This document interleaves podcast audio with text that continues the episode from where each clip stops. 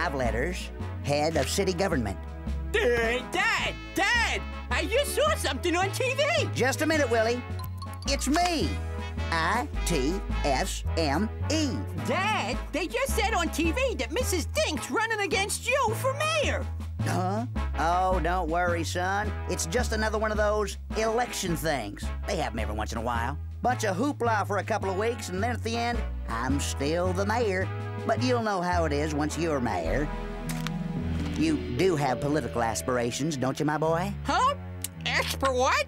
You know, running for office. Hmm. Oh, yeah, sure. I even just got nominated for something at school. That's great. President? Mm, no. Vice President? Uh-uh. Treasurer? Oh, yeah, that's it. The class treasurer. Treasurer. Hmm. Well, that's a start. Your first foray into the political arena. I know. I'll put my election committee behind you. We'll take your opponent by storm. Nick, Nick, Nick, Nick, Nick, Nick, Nick. Nickelodeon. Nick, Nick, Nick, Nick, Nick, Nick, Nick. Nickelodeon. Good evening, my fellow gut buckets. This is Big Orange Couch, the 90s Nickelodeon podcast where we talk about all things 90s Nickelodeon. My name is Joey. I'm Andrew, And I'm Tim. and this is episode 190. We're talking our Nickelodeon cabinets. It's it's uh, presidential fever. Yeah, it's hitting. Uh, we got a new president last month. He's doing his cabinet picks, and it just all kind of seemed like maybe we should uh, try this with Nickelodeon characters. Yeah, I think it was a fun exercise. Yeah. How, how did you guys feel about it once you jumped into it? It was a challenge. Was it like you? Uh, like, h- h- how how long did it take you?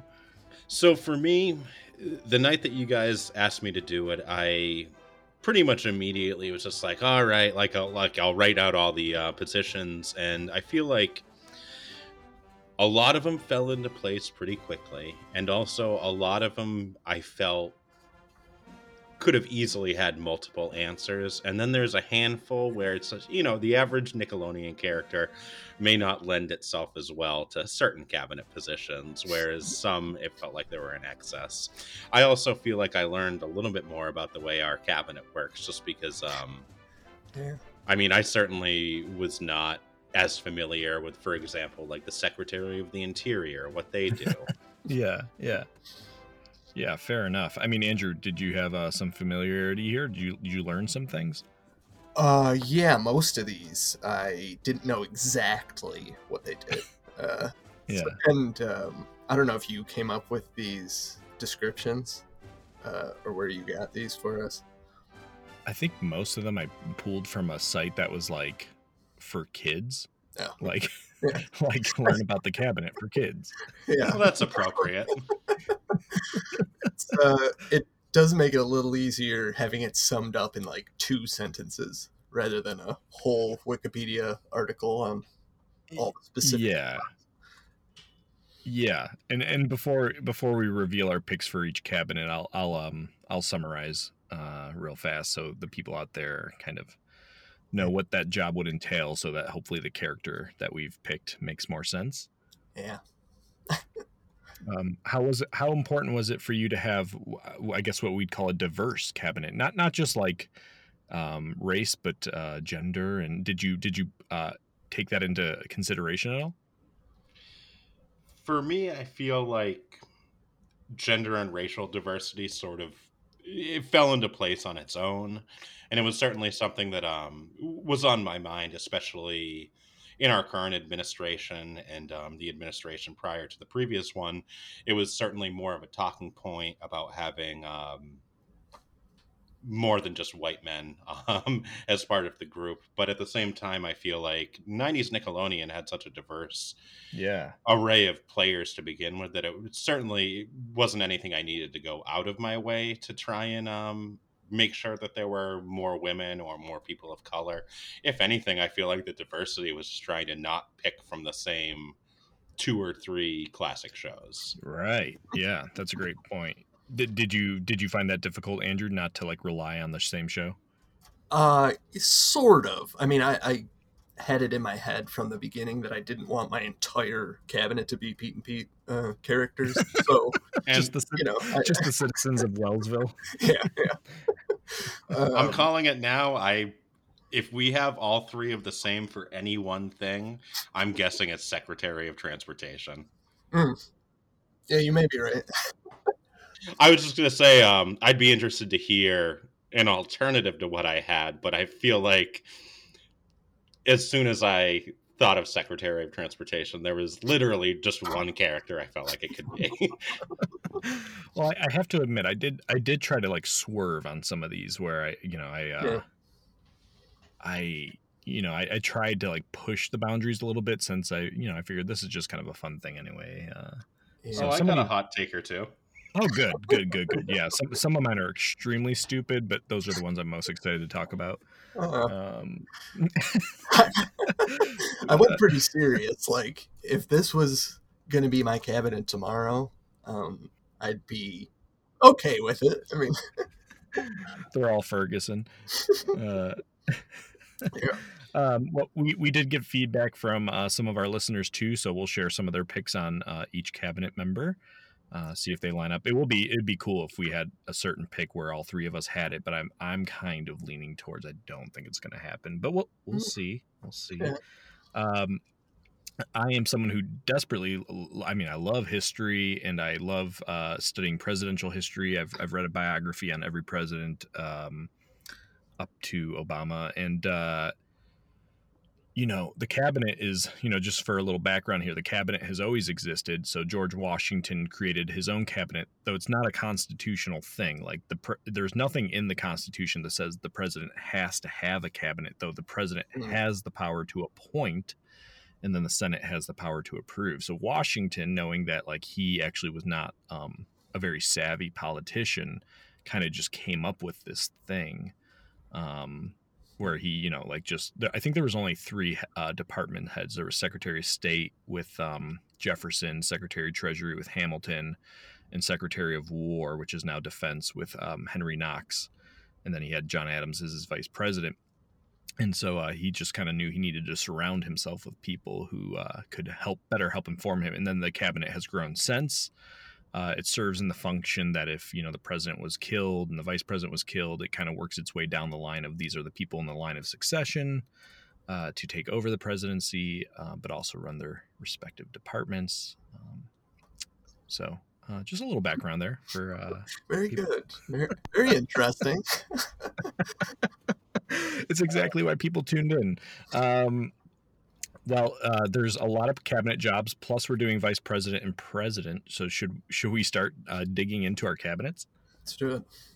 We'll kick off. I'll give the description here. We'll kick off with the Secretary of Agriculture. Um, you may know this department by its shortened named the USDA. The USDA plays an important role in overseeing farming and our food. They make sure that our food is safe and properly grown and prepared. They also make sure that our lands are protected and that farmers can successfully grow food to feed the nation. Yeah. Well, um, as far as I was concerned, once this name entered my head, I was like, "This is it. this is the only choice." Uh, Lucy, the ranch hand on the bar none. Very Um, good. I just, uh, you know, she's all outside all the time. She has some knowledge of this type of thing, um, and she's no nonsense. Frankly, um, I just think she would be an effective person in this role, um, and I can rely on her probably not to screw things up. An important quality. Yeah, Does Lucy have a last name? I don't think so. I didn't. Uh, I, I did look to see. So I don't think it's so either. Lucy. Lucy of Bar None fame. She is a woman of the land. Yeah. Um, yeah, I like it. Strong pick. Um, I should say that we'll have people vote on Instagram. Um, Oh, yeah. so we'll have our three picks, and then we people can kind of go with who they think is the strongest uh, pick, pick for each position. Love it. Tim, who did you have for Secretary of Agriculture? Uh, I went with is it Forsman or Forsberg? Teddy Forsberg from Oh. uh, Pete and Pete. I can't remember if it's Forsman or it is For- Forsman. Yeah, Yeah. Forsman. Yeah. I had Oh. him um, for two reasons. Largely, um, he seemed very at home in the X equals Y episode, um, dealing with poultry and eggs. Hmm. Um, he did the little thing where he um, was trying to figure out the answer to an algebra problem, and um, for some reason went to a real farm. And um, I, he seemed very content there. And also, um, I was impressed with his knowledge of corn, also known as maize, in the Trouble with Teddy episode. And I, I think he'd take the job really seriously. I mean, you could say that for pretty much any of these positions. Um, I feel like he takes everything he does very seriously. I mean, look at his sport of choice. yeah, yeah. Um, wow, yeah, Teddy's a great pick. Yeah, never saw it coming, but I like the uh, reasoning. Yeah, I do too. Yeah, I'm excited so far. You guys are you guys are going outside the box. I like it.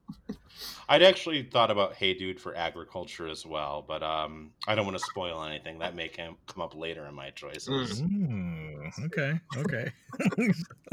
the the bar none just kind of attracts cabinet type folk. Yeah. Oh yeah, it's just a, a meet a real meeting of the minds. Um, okay, well, for my, I, I just did a little, uh, I like, I wrote a little kind of presidential blurb for um, each of my picks. Um, so I'll just read these here. Uh, so my pick for Secretary of Agriculture is Farmer Extremely Unhelpful, uh, known known primarily as the Scarecrow from the Adventures of Pete and Pete in Yellow Fever. Uh, he was cruel. He was cruelly named by Stu Benedict, but this farmer isn't unhelpful. He simply refuses to be bullied. Let's face it, he knows more about our farmlands than any other Nick character. Based on the cornfields of Wellsville, I have no doubt that Farmer Extremely Unhelpful knows the ins and outs of our farming needs. When confronted with outraged citizens like bus driver Stu, Farmer Extremely Unhelpful keeps his cool, not buckling to pressure. Mr. Unhelpful is the only true choice to lead the Department of Agriculture. Jeez. Well, uh, you definitely had the, the most well reasoned argument. Um, I'm not sure I agree with it fully, but uh, you know, interesting choice. Well, Well, in terms of diversity, he may be the only um, inanimate object on the list. that very yeah, well. yeah. yeah, I will say he's the only non-breathing thing in my cabinet. So, Well, that's all right. but It's the once I 21st century. Like like you guys it, like i don't know why but that one just popped right in my head i'm like farmer extremely unhelpful uh so uh, i just i i knew it was stupid but i stuck with it Yeah. Okay. Um, cool. That's fun.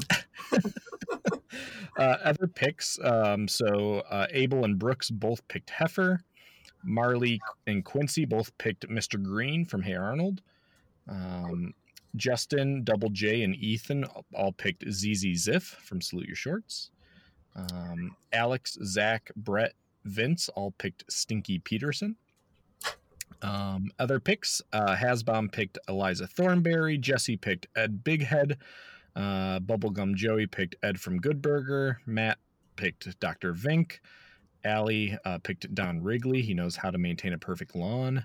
Uh, Logan picked Mr. Tasty, Josh picked Mr. Dink, uh, Nostalgia Society picked Janet Darling, Amy Marie picked Nigel Thornberry, um, Amar picked Emmett Pickles, and Ryan T- Tyler Reed picked SpongeBob. Uh, yeah, those were good. Um, Yeah. I, I was very close to picking ZZ for that, but Yeah, but I do really Yeah, like uh, I like Janet Darling in particular. That's yeah, good, good one. yeah. No, I, I like um ZZ makes a lot of sense here too. Yeah.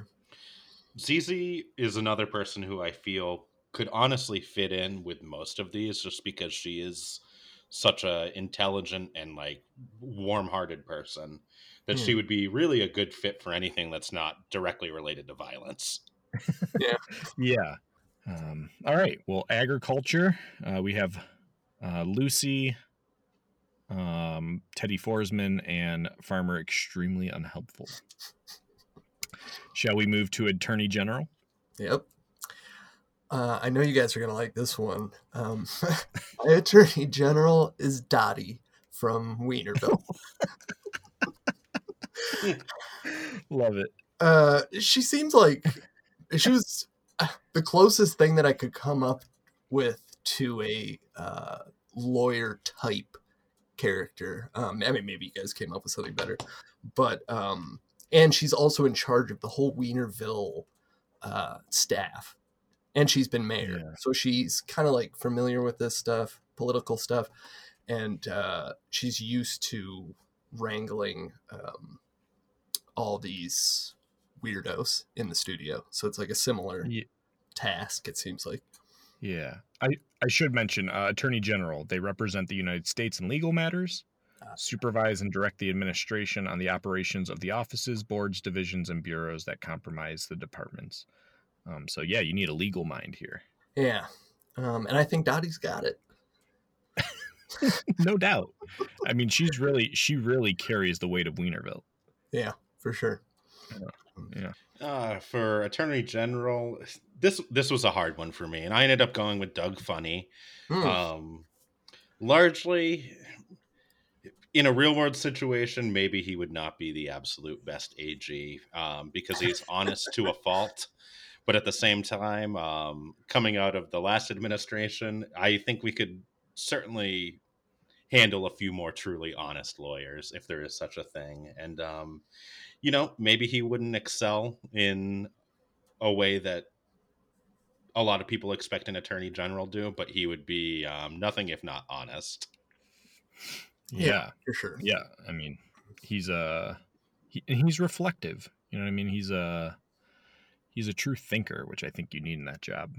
Yeah. Yeah, and I mean, I would never choose him to be in more of a leadership role, but if he's being directed by proper leadership, then I mean, I, I would just expect him to do his job thoroughly and also to do it honestly, which is um, probably a quality that's been lacking in attorney generals, generally speaking. Yeah. Yeah. Um, Al- Allie agreed with you as well. She said he would be fair and honest. And also, it could be an opportunity to, for, for him to add um, one of his other little fantasy characters to um, to the mix. So it would be like Race Canyon and Quail Man. Uh, what's this like special agent that he does? Smash Adams. Smash Adams, and then I don't know, like some yeah. some pl- play on words for a previous attorney general. Uh, I'm not coming. I, I don't have one off the top of my tongue right now, but yeah. I could see that being one of his alter egos. Doug Doug Holder or something. Yeah. Yeah. Um, that's good. Yeah. Uh, well, my attorney general, I went with, uh, and I wonder if she'll come up again, but we'll, I guess we'll see. Uh, I nominated Shelby Woo. Oh, Um, she has dedicated her life to investigating crimes, small, obscure, and significant. Miss Woo has a nose for legal matters and has been digging her heels in since her teenage years. In her four, years working in justice, she has not let one case slip through her grasp. Capable doesn't even descri- begin to describe my belief in Miss Woo, and uh, she is my nomination to be the nation's attorney general. hmm. Uh, that's a good one. I didn't. She was think- actually my close call wow. Okay. for two two positions, but um specifically for AG. Yeah. You didn't consider her, Andrew? Uh, no, I just didn't know where to put her. I mean, I, I guess that's a good choice. I just, you know, I feel like if we did press secretary, that she would be Mm. a shoe in for that, given her um she's always sort of like presenting things in Yeah. a like police blotter way, and I feel like um she would be very good at um taking the facts and then regurgitating them to the general public. That's true. Yeah. Yeah. Yeah. Yeah. She does a lot of exposition. Um, yeah. Other picks here uh, Ethan and Logan picked Arnold. Uh, Ryan Jordan. Ryan and Jordan picked Phoebe from Hey Arnold. Uh, Katie, Hasbom, Bubblegum Joey, Vince, Amy Marie, Amar all Whoa. picked Charlotte Pickles. wow. Um, Charlotte was another one who's gonna get a lot of love. Phoebe too. Um, and I get Charlotte. She makes. I think she makes sense. Yeah, yeah, she does. Um, Quincy picked Ugg. Zach picked Bob Pataki. Brooks picked Gary from Are You Afraid of the Dark. Uh, Alexandra picked Inspector 34. Um, Abel Mhm. picked Ren. Justin picked Keenan. Brett picked Helga. Bubble, uh, Bubblegum Joey also picked Big Pete. Matt picked Lieutenant William. Jesse picked um, Ferguson Darling, uh, already dressed for the job. Um, Marley picked Drew Pickles. Um, Hmm. Brooks picked Pinsky, and Nostalgia Society picked Mark Summers. Mm. Yeah, that's good. Yeah. Mark Summers. Um, but I, I do think I, I think Charlotte Pickles made a, a whole bunch of sense. yeah, that does. Uh, and she was a lawyer on the show, right? Yeah, yeah. I mean, is she? I don't know if she's she a was uh I always got the impression that she was in business, but um she was very much the embodiment of the quote go-go 90s. Yes, yes. All right. Well, you guys ready to move past Attorney General? Yep. Well, that means next is uh, Secretary of Commerce. This department works on promoting the nation's economy. They do this by running programs that help technological innovation, supporting business and industry, and issuing patents and trademarks. The Department of Commerce also assists in, in international trade agreements and runs our telecommunications and technical policies. Yeah. Um actually this was a pretty tough one for me and I'm still not sold, but we'll see what you guys think. I picked Mr. Krabs. Ah, Uh, yes. he seemed just like um you know, he's business savvy, uh, but he's owns a small a really small business, so I just kind of like that. Like he has that in mind probably. Um Mhm. and uh I don't I guess I just wanted him here instead of like maybe um Secretary of Treasury or something because uh I don't necessarily want him in charge of money with the way he is, but I think it would lend itself to this position. Uh also he's always kind of screwing around with new technologies and stuff, so I feel like he's kind of that's in his mind. Um Yeah. and this is so like he's so serious about this stuff that I just think this would be the job for him. Uh, he would take it seriously uh, without getting lost in the money. yeah, you don't want to tempt him. You don't want to tempt him too hard. Yeah, yeah, Yeah, commerce is a nice balance. Yeah, cuz he won't be dealing with the money directly. yeah, Right. Be overwhelming. yeah. R- Ryan Ryan also picked uh, Mr. Krabs. Nice. Yeah. On the same page. So I went with um, Mr. Robert Budnick of Salute Your Shorts.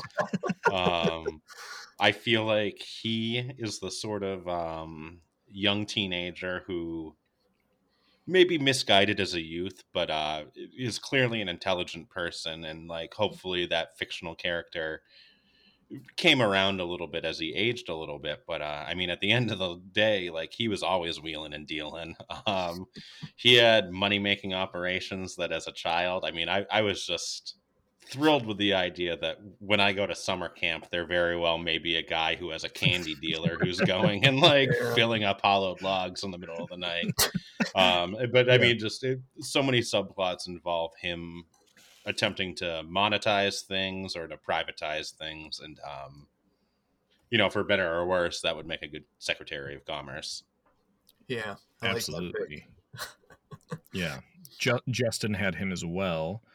And um, I had I had him originally. I kept bouncing back and forth. I ultimately didn't go with him, but he, I mean, for every reason you said, he makes sense for the role. Um, I don't know if he's ethical enough, but uh, maybe he grows into that. Yeah, I mean I- that's the downside to Budnick, but uh, I, I do think that's a very good pick. I like the idea of him being in the mix. Um, so I didn't go with I didn't go with Budnick, and I, I still don't feel the best about this. Um, but this pick was Oh. also shared by Brett and Hasbom. Um, I ultimately went with Stu Pickles. Hmm. Stu Pickles once said, "The mind must be free to create." With years of business, invention, and industry under his belt, Stu Pickles is a man who can provide a clear vision for our nation's businesses. Never discouraged by failure, Mr. Pickles balanced the life of an entrepreneur with that of a family man. With a head full of ideas, a can do attitude, Stu will lead our nation's industries to prosperity the Pickles way. When I spoke to his son Tommy, he said, A Pickles has to do what a Pickles has to do, and his dad will do it. I have no doubt, and I congratulate Stu Pickles on his nomination as Secretary of Commerce. Yeah, There I like go. it. Um, Um, yeah, I mean, you know, he's an inventor. He's kind of, you know, his head's kind of in that space a little bit. yeah, Yeah, I, that that makes sense to me. Um, I think you could argue that maybe he doesn't appear to be the most business-minded person Mhm. um, within Yeah. his role as like an inventor, but at Yeah. the same time, um, a that doesn't mean. I I mean, he, he's more in fo- he's more focused on the toys than the money, I suppose. That doesn't mean he doesn't have it in him to um, look at the bigger picture a little bit more. yeah. Yeah, yeah. I mean, that's yeah, that's definitely the optimist. You know, it's an optimistic pick. I don't expect the Senate to approve it. Um, you know, we might have to come back to the board for Mr. Krabs. um, yeah. Uh, other picks included uh, Quincy picked Clarissa, Abel picked Little Pete, um, Bubblegum Joey picked Sandy Cheeks, Matt picked Mr. Poe, um, Ethan picked Sponge, Logan picked Phoebe, uh, Marley picked Montana Max from Tiny Toons. I guess that could work Hmm. Uh, as like you know a uh, what do you call that? Uh, Acquired. acquired, yeah. Uh, Bob Pataki from Vince, Nostalgia Society picked Charlotte Pickles, Amy Marie picked Jimmy Neutron, and Jordan picked Mr. Dink. Nice. I I can't believe I didn't think of Sponge. Uh, I'll just um, spoil it for any position. Ye- I just, I mean, like- he's another one that really could you could just throw him anywhere. That Yeah. could doubt. Yeah, I He just was- can't. Go ahead. He was my close call for at least two cabinets. Yeah, yeah, he's trusted. You know, if someone resigns, you know, then you got Sponge in the wings. yeah. I screwed mean- up on that. but realistically, Sponge seems like he probably went like a Ferguson route, politically speaking. Right, Hmm. right. A little. You mean conservative? Well, I mean beyond conservative. yeah, I, I mean very conservative. Sponge just seems like like I mean he would have been ripe for being um, enticed into some sort of militant right wing group that told him that he was better than the rest, despite the fact that he's been bullied his whole life. Should we confirm now that Sponge and Ferguson stormed the Capitol? Ooh.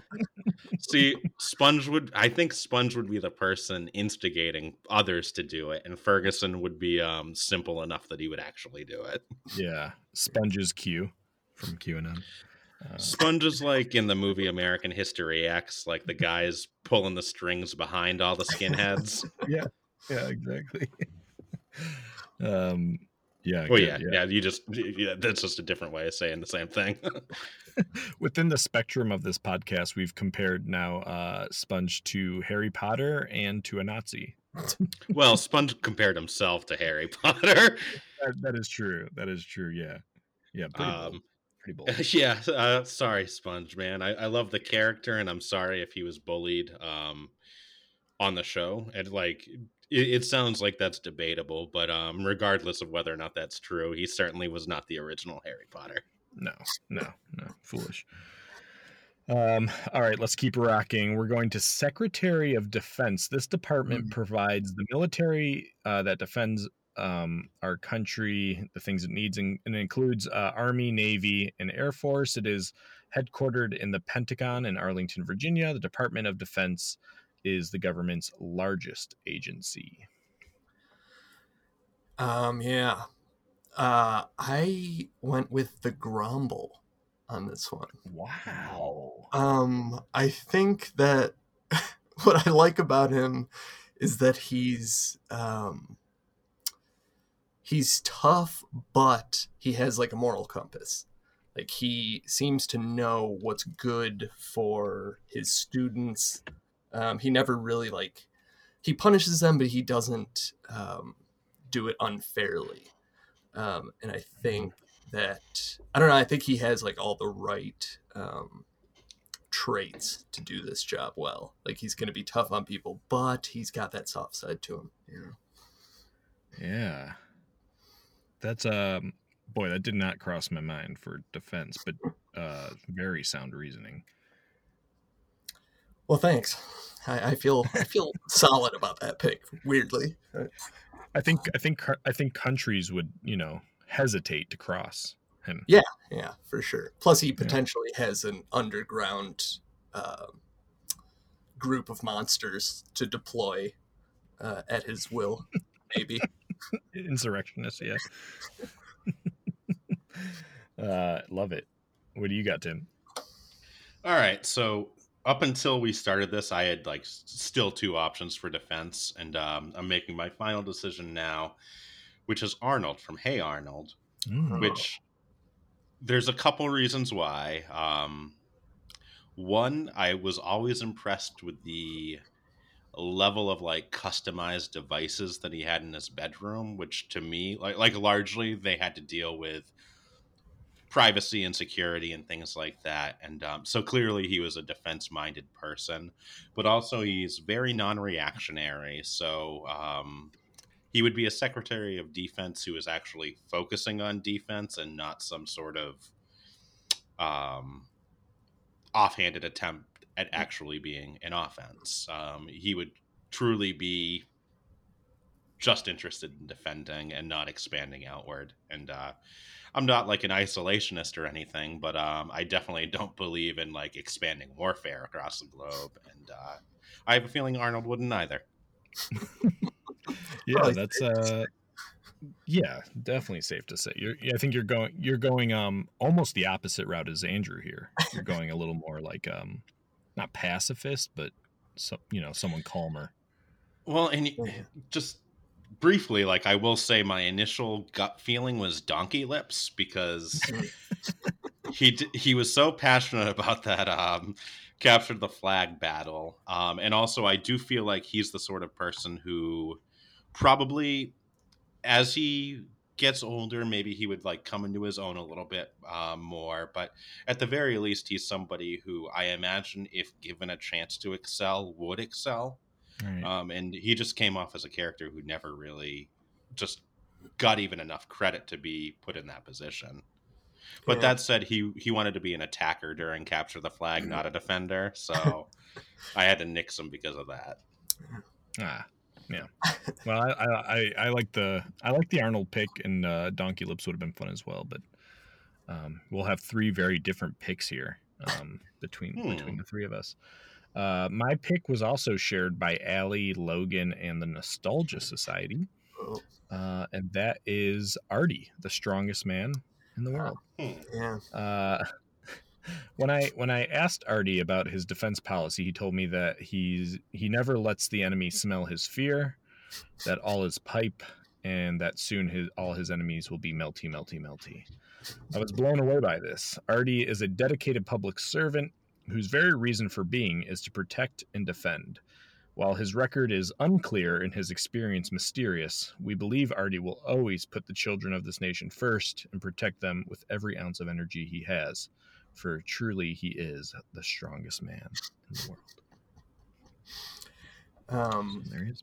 yeah, I like that. Uh, I briefly considered that, but um, Artie's not passing any background checks.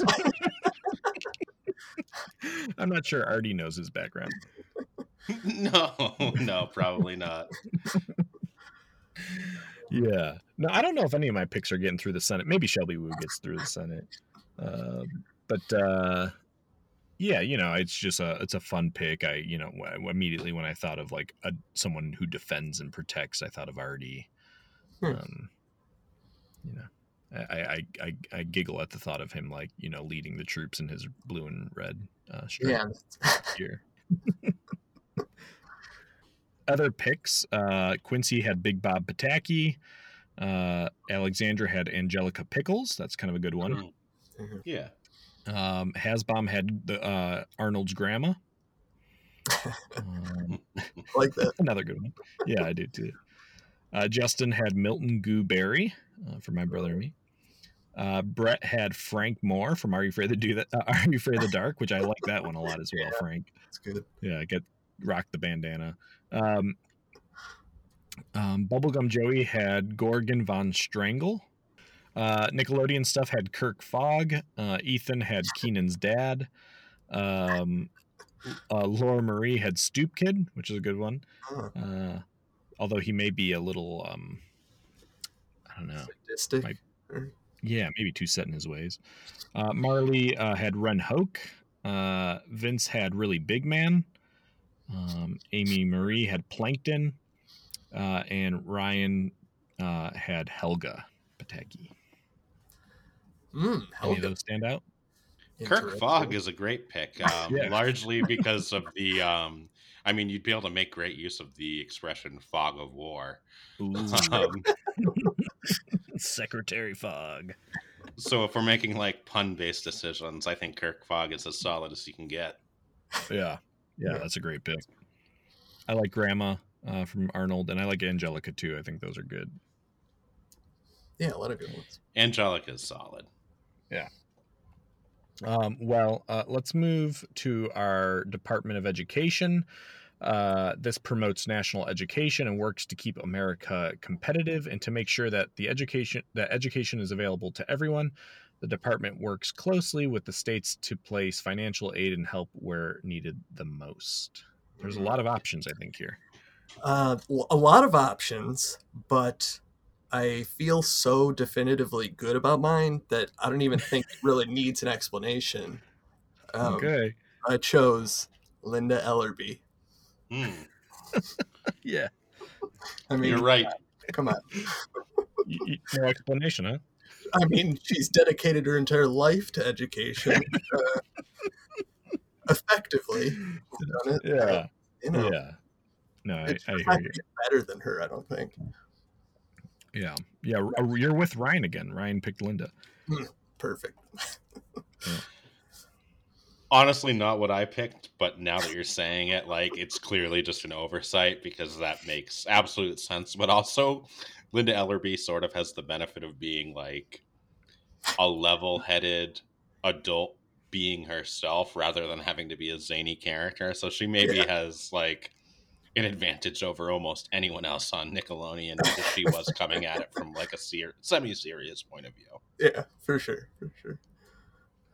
but um now i feel less good about mine i um i chose um edwin um susie carmichael's brother from uh, Whoa. rugrats Wow. um mostly because i mean he's he's a very educated person and um if my cabinet was lacking one element of diversity that was necessary it was definitely um animated babies and um I remember just as a child, I, I was a very nerdy child. Um, I mean, I guess I'm a nerdy adult now, but uh, I was always so amazed when they showed his bedroom, which is like essentially like the library from Beauty and the Beast. and yeah, I mean, uh, he's he's a very bright young man. I'm sure he uh, was even smarter when he came to adulthood, and I think he'd be a great uh, Secretary of Education. Nice. Perfect. Maybe not a Linda Ellerbee person, se, but Sure. yeah. Yeah. Well, I I also had Linda Ellerbee. Uh, So Wow. we're, I think our first overlap here. Yeah. Um, Miss Ellerbee started as an American journalist who is most known for several jobs, including uh, her work in Washington, D.C. as NBC News uh, correspondent. Um, of course, she also worked on uh, Nick News. Um, she was awarded, uh, recognized by the jurors of the DuPont Columbia Awards as possibly the best written and most intelligent news programmer ever. That's a quote. Uh, she has spent over three decades educating our youth. She has worked with people in every field from science, politics, history, en- entertainment, mathematics, literature, and more. Her voice is one of calm and reason, of enlightenment and truth. Miss Ellerbee may not have been in a classroom over the years, but her public service of educating our children through current news makes her a valuable resource to the education department. Yeah. Love it. Yeah. Did you say she worked for the Times before she worked for Nickelodeon? She worked uh, as the Washington D.C. correspondent for NBC News. Oh, okay, yeah. I've Yeah. th- but that's still it's amazing that she chose to work in um like children's news media. Like obviously that was a conscious choice for her if she's Yeah, stepping down from something so prestigious. Um, Right. That's really impressive. yeah, yeah. She's pretty pretty accomplished. I I wonder. What, I'm guessing she's just retired now because I you know I haven't really heard from her in a long time. Hmm. Uh, Hmm. But, you know, so LRB. Uh, do I hear an interview in your future? Oh, that'd be cool. That would but be I, good. I, I would, I wouldn't put money on it. And I also, she's I also probably a big get. she, she's, uh, she's a big get, and I'm also, I already am like weary of our interview skills, but like to interview someone who's like an actual journalist, she'd probably be like sitting with her hand on her forehead, like, oh my god. Yeah, This is, yeah. what, this is what came of all my lessons. this is, yeah, this is what it all came to. Well, maybe Um, she'll interview you guys for some sort of like. Disney retrospective. yeah, Or I'm sorry, Nickelodeon res- retrospective. But yeah. yeah yeah book us linda um other picks hasbom and bob picked janet darling that was my the first person i was kind of toying with there which makes sense um quincy zach bubblegum joey amy marie jordan and brett all picked mr simmons uh, from Yeah. arnold uh alexandra picked miss fingerwood from pete and Oh. pete Mm-hmm. uh, Justin picked uh, Skeeter Valentine. Uh, Brett picked Sponge from Salute Your Shorts. Uh, Matt picked Mrs. Dodds. Ethan picked Principal Pimpel. uh, Laura, Laura Marie picked Phoebe from Hey Arnold. Logan picked Miss Wingo from Doug. Um, Marley picked Didi Pickles. Vince picked Principal Butt Savage from Doug. uh, Nostalgia Society picked Gerry Laybourne. And Amar picked Oblina. Good picks. Yeah. I like them. Uh, yeah, education did. Sorry, education Oh, did go ahead. No. a lot of uh, contenders. Yes, big time contenders. Um, all right, uh, that's education. So that means we're moving on to the Department of Energy. Uh, the Department of Energy, the DOE, works to advance the national economic and energy security of the United States. It helps to find new sources of clean, reliable energy through helping with scientific research and innovation. Who we got for Secretary of Energy? Um, this was another one I thought that was pretty tough uh, to nail down. Somebody who really fit that role. Um, but I finally landed on Bud Dink.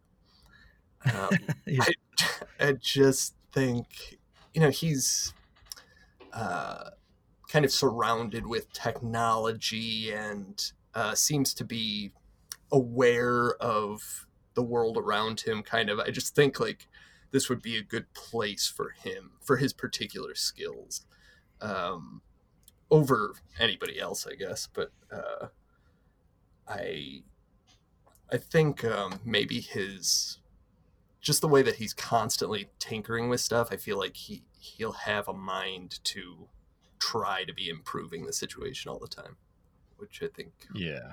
is probably important. Um, so I give it to Bud. Yeah. I kept playing with him in different spots. Um, and I never, I couldn't quite Mm. just feel good anywhere, uh, even though he worked everywhere. Um, Yeah. so I like, I like his inclusion here. And, and this one makes sense. So for Secretary of Energy, I had um, Annie Mack of the Secret World of Alex Mack, who is um, Annie's older brother. For those fans who um, may not be super familiar with Alex Mack, um, I just feel like first she's another person who could probably excel in like easily four to six of these um, cabinet positions, but she is um, proven to have excelled in pretty much every academic field, especially new sciences. I feel like she could bring a um, level of modern thought to the Department of Energy, but also not so modern that it's losing sight of what is practical because um, she was very much a practical character, um, maybe to a fault. Um, her father was also a um, potential for this role, but I decided to go with Annie because she is younger and has a much longer career ahead of her, and we also probably don't need to keep on um, putting so much stock in people over the age of seventy. So. yeah, yeah. Give the younger generation a shot. Um, yeah, The Nostalgia Society also had Annie Mack, Wow. so you're not well, good for them. and uh, I also had Annie Mack. Wow. Ah. What? Yeah. Are you shocked, Danger? Crazy? no, no, that's a good. uh, you know, through the tutelage of figures like Mr. Mack, Danielle Atron, and Vince, uh, Annie Mack has become an expert in the field of energy and its impact both commercially and within her own family. Annie is a clear thinker, intensely interested in science and uh, in- innovative by her very nature.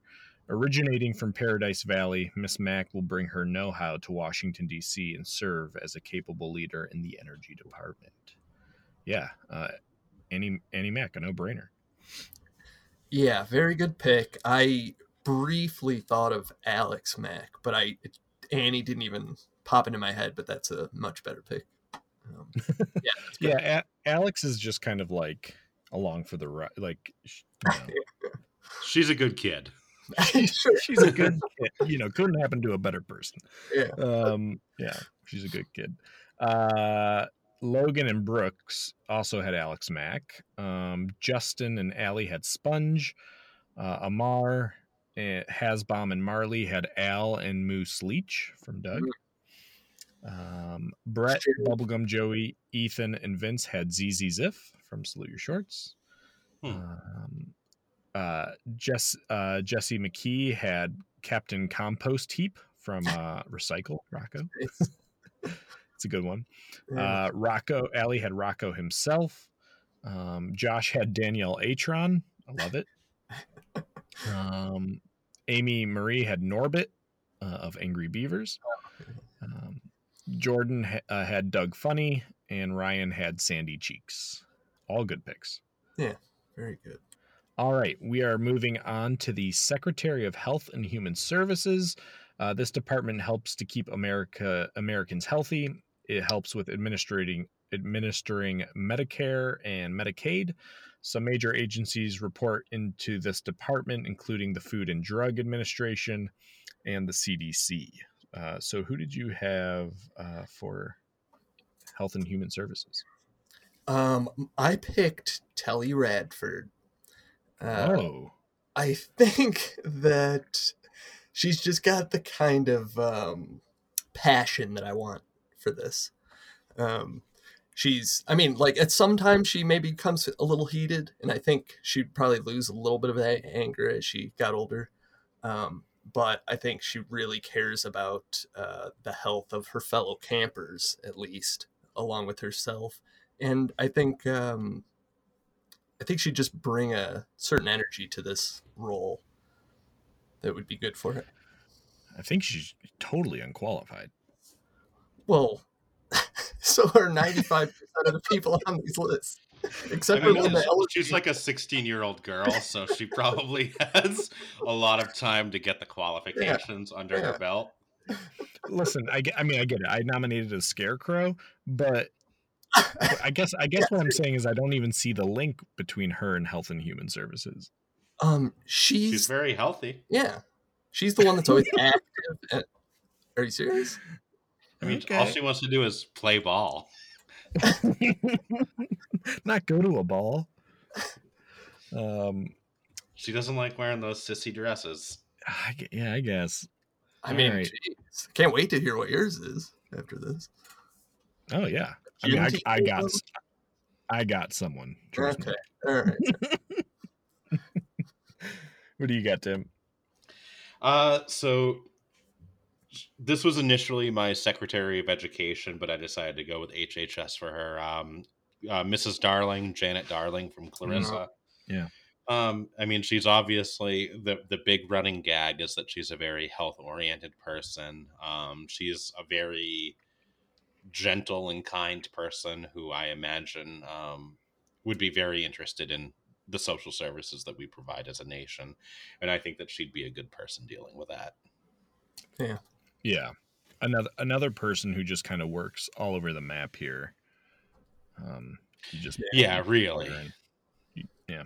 Brett Wilson also had her um, as his uh, health secretary.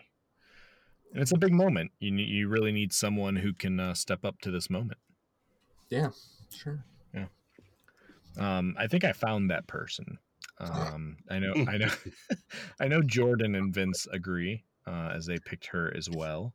Uh, that would be Dr. Lucille Carmichael um, Hmm, of, of, of Okay. Rugrats, um, Susie's mom. Uh, Dr. Carmichael is a wife and the mother of four children.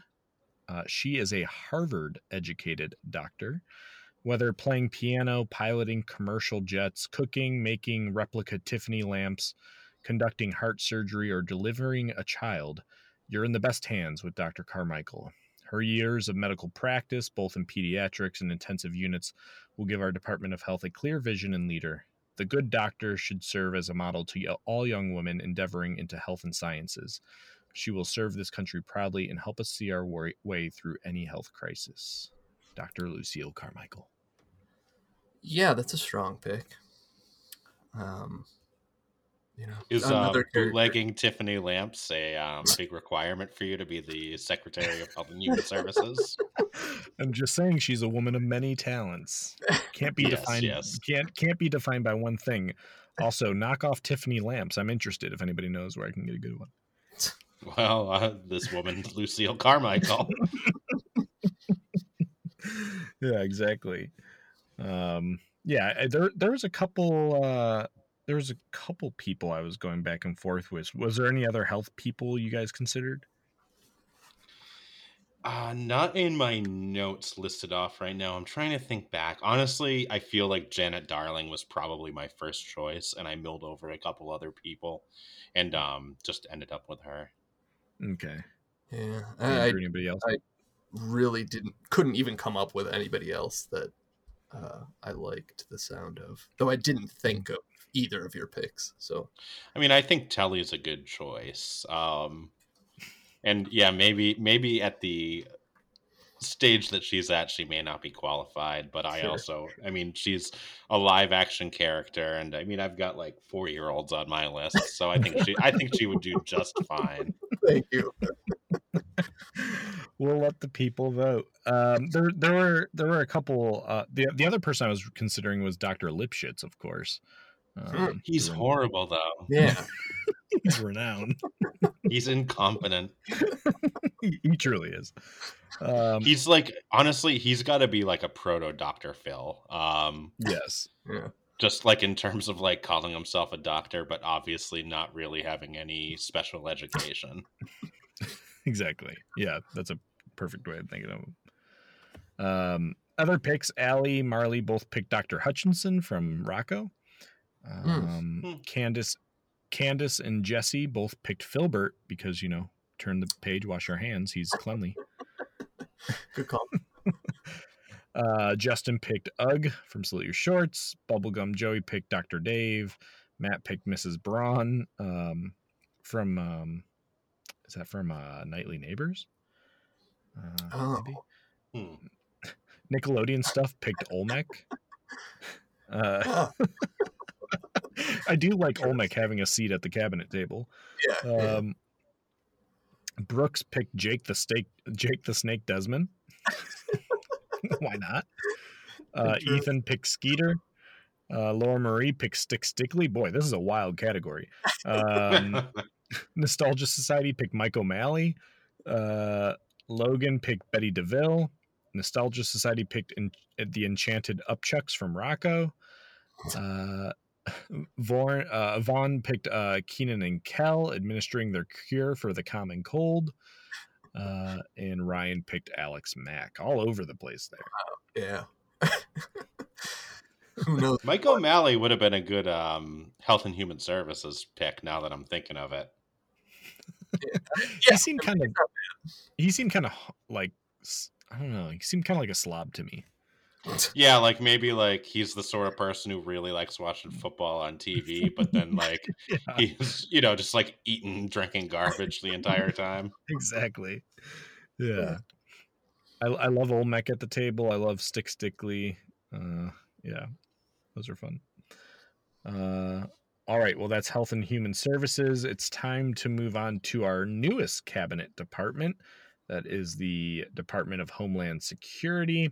Its job is to prevent and disrupt terrorist attacks uh, within the United States. What do we have for Homeland Security? Um, for this one, I picked Artie, the strongest man in the world. Um, Ah, and I, you know, I toyed with him both here and uh, Secretary of Defense, but I ultimately placed him here because I feel like he's better in a smaller arena. Like he could almost take theoretically take on this entire job by himself, running around the United States. Um, yeah. So- yeah, like he, yeah, he doesn't he doesn't need a ton of help here. Yeah.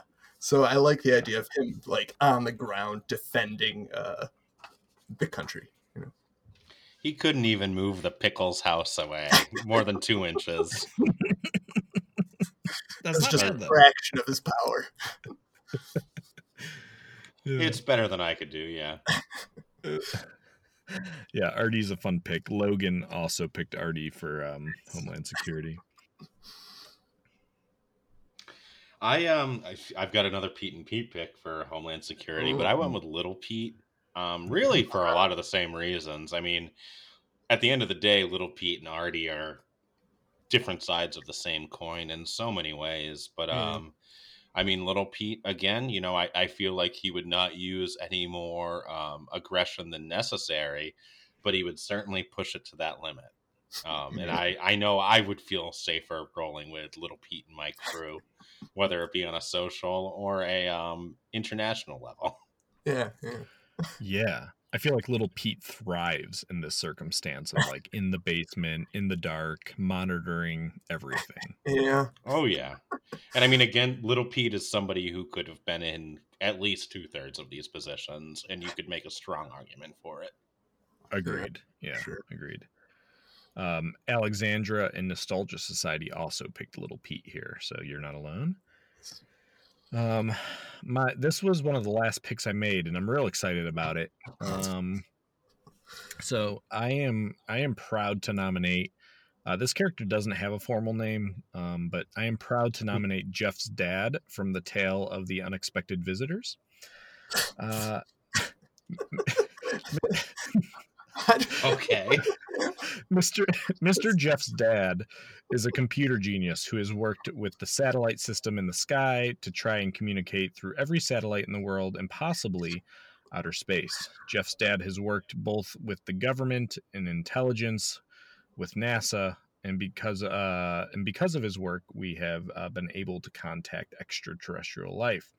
Jeff's dad's been honored because of his work on the Peabody Project, a project again where he sought out life uh, on other planets, um, but only uh, through the equipment built by Jeff's dad were we able to find this extraterrestrial life. Uh, this type of brain power is exactly what we need at Homeland Security. Uh, Jeff's dad will use his powers to protect our nations from threats both within, without, and beyond. We are in the safest hands possible with Mr. Jeff's dad at the helm. Um do we so his kids want to watch WrestleMania, and then all of a sudden we've got intergalactic thugs at our doorway. Yeah. Well, he had he had like a big thing that night. Uh do we see the character? Yeah, we see him. Uh, okay. Yeah, Well, they come home, All right. And they, well, they leave. I don't know. I don't remember if they come home. They they come home. They're at least referenced. Yeah, the reference. Listen, they give us a I mean, he- lot of. They do give us a lot of information about him. I really remember the delivery of him saying the Peabody Project. um, yeah, I I mean, I, when I thought of like who has the best rig, who who here is like set up for this job, like ready ready to tap in, it's Jeff's dad. Yeah, so b- b- but on a like a, a, a literally intergalactic level, and I think that maybe we should be focusing on more uh, celestial security, I suppose. You don't think Jeff's dad could deal with like the peasants of Earth? I don't know enough about it considering he's an unseen character. He's seen. He's seen all right. Even have a real It no, it sounds like you've concocted a very convincing backstory for this character. He's there. I, I we, they definitely leave the house. Um, Sure, sure. Yep. and I'm pretty sure he tells them not to touch, you know, his shit. Right? Maybe, yeah.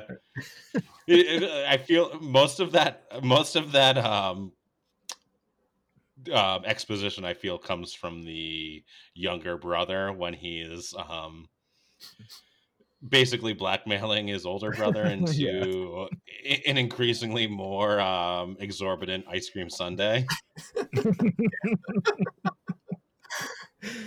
yeah. Um.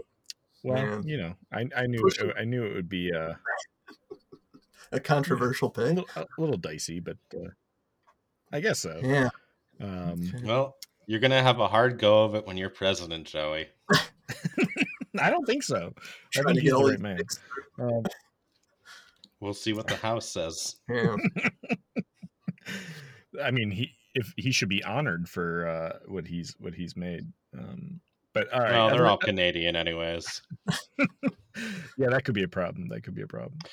Well, I, I don't think that that bars you from um, holding a cabinet position. As far as I understand, um, anybody can hold those. The the only you you only have to be a natural born American to hold the presidential office, correct? 35 natural born uh, and have lived in the US for 14 years. Hmm. Yeah. Boy, maybe you don't see him. Hold on. I'm looking. I thought they come home.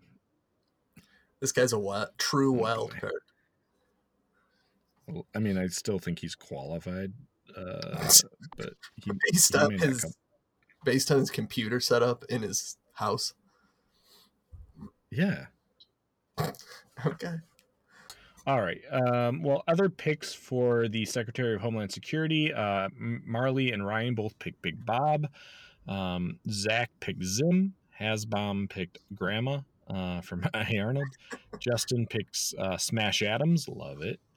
Um, Brett picked Susie Carmichael. Bubblegum Joey picked Mr. Crocker. Um, Matt picked Jonas Cutter from Are You Afraid of the Dark? uh.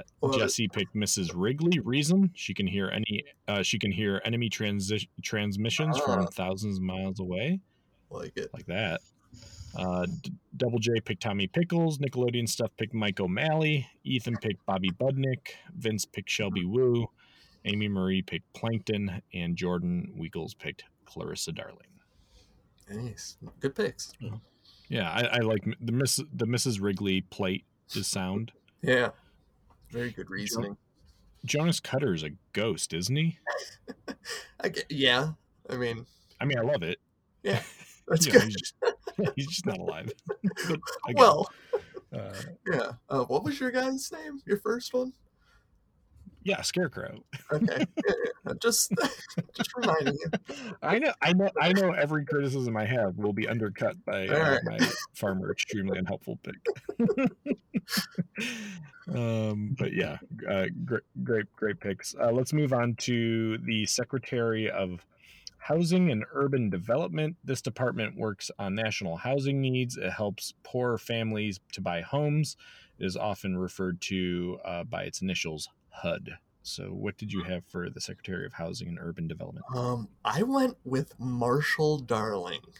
Hmm. Um, Hmm. to me, he was just he just popped into my head right away. Um, with his um, being an architect, uh, just being in that world, um, I feel like he should just have some kind of like working knowledge of this stuff and how to make it work. Um, I don't know how to make it work out for the people who need it. Um, he just seemed like for me the most obvious choice for this i guess i mean i'm interested to hear what you guys pick just because like nobody else popped into my head even See, I thought about him, but he just feels a little too suburban. And like, I get that he's an architect, but like, designing one building and like city planning are just very different things. yeah I think Marshall Darling is a good choice, but um, did, it wasn't my my primary Sure. choice. What did you go with?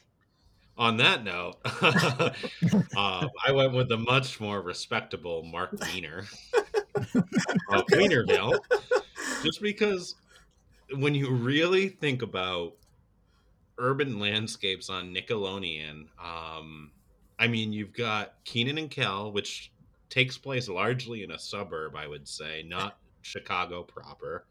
You've got Hey Arnold, um, which you know they may not be in a gentrified neighborhood, but it's not. That nobody really spoke out to me as being like in touch with like the core of an Yeah. urban environment, whereas Mark Wiener is like literally the city. Like he's he's he's everybody in that city. He definitely has experience. That's for sure. Yeah. He does. Oh yeah. Um. Well, I had Mark Wiener too. Wow. Oh wow. Oh. Yeah. Uh, let's face it, folks. No one has more experience with setting up housing and city developments than Mark Wiener, uh, a man who has his very own city, Wienerville. Uh, Mr. Wiener is a dedicated public servant who has worked with all sorts of characters over his storied career. Uh, he has worked in housing, apartments, offices, and beyond. The Department of HUD will be well served by Mr. Wiener, the iconic Mr. Wiener. Um, yeah, I, I love I, I love it, Tim. I, I think he's he's he's he's the guy far and away. I can't believe we both decided on him. Seriously. Like arguably the most disliked show from the core period, like classic '90s Nickelodeon. Yeah. I, I like the pick. Uh, but I, I am shocked that you both picked that. That's crazy. It it was one of those. It jumped out at me initially, and I went through again. It's just like you've got Kenan and Kel, which seems like it takes place in a suburb. Um, my brother and me seems like it's supposed to take place in the Charlotte area, but like they show the house, and it's obviously like not in a city. Yeah. And then Right. again, like Arnold takes place in the core of a city, but um, no one really s- struck Who's me qualified? as being Yeah. well, like the the person that came to mind for that is I can't remember his name. But who's the like um like building and destruction person? Mm. Um, Ernie? like the red haired. What's his name? Ernie, I think. That's the guy who works for like a wrecking company. Yeah. He crossed my mind a little bit, but he doesn't seem to respect um historical landmarks. So Yeah. I- I'm not down with that. Yeah. Oh. Um. Well, Mark Mark Wiener is correct. Um, but uh, Ethan, Alley and Amar had Grandpa Phil from Hey Arnold, which I guess he runs his own housing. thought you were gonna say Mark Wiener. It's like no way. Like four people. No, nobody else had, to my knowledge. No, I don't think anybody else had Mark Wiener. Um, Hasbom, Justin, Jesse, and Nostalgia Society, and Ryan had Arnold. Again, I mean, he lives in a kind of mixed urban environment, but Arnold himself, I'm not sure, is the right person to run it. Yeah. Um, Yeah. On one hand, I mean, he does live in a boarding house yeah, that has a lot of different people from different walks of life but also like his bedroom is nicer than my like adult apartment as a 34 year old so i feel Yeah. like um, somebody leading hud should probably have a little bit more experience with like scrapping it i guess right. And nothing says scrapping like Wienerville. Let's let's be clear. That's, okay man that's true. he had to play every person on the cast himself that's that's scrapping it Um, other picks included Brett Wilson picked Norbert from Angry Beavers. Bubblegum Joey picked Lois Foutley. Um, Matt picked Master Raymond from Are You Afraid of the Dark? Uh, that's the tale of um, Whispering Walls. Yeah. Uh, I, I kind of like that one. Um, Nickelodeon stuff picked Phil Moore of Nick Arcade. Mm. Um, Logan picked Doug. Marley picked Patty Mayonnaise. Vince picked Ellen Hickle. Uh, Amy Marie picked Clarissa, and Jordan Weekles picked Betty Ann from Are You Afraid of the Dark? Cool. Yeah. Um, again, that's that's one where you know it's it's a little trickier, but Yeah. uh, uh, Tim and I nailed it. I really did try and get Betty Ann on my list somewhere just because she's so like lovable. But I mean, she's too good to be a politician. too pure of heart. She was Yeah. seriously a, a strong, and I mean, I'm not trying to ruin anything, but I mean, I could have seen her being a head of state. But again, just too kind, too warm. Right. Yeah. Right. We may talk about her. Uh, We let's may, we move on- may. let's move on to the Secretary of the Interior. This is the department that handles the conservation of our land. It manages our national parks and works to protect our lands, wildlife, and natural resources. What do you guys got for Interior? Um, well, as far as I'm concerned, there's no one that's got more um, concern about this than Eliza Thornberry. Mhm. Uh, I just feel like she's spent her whole childhood traveling across all types of lands.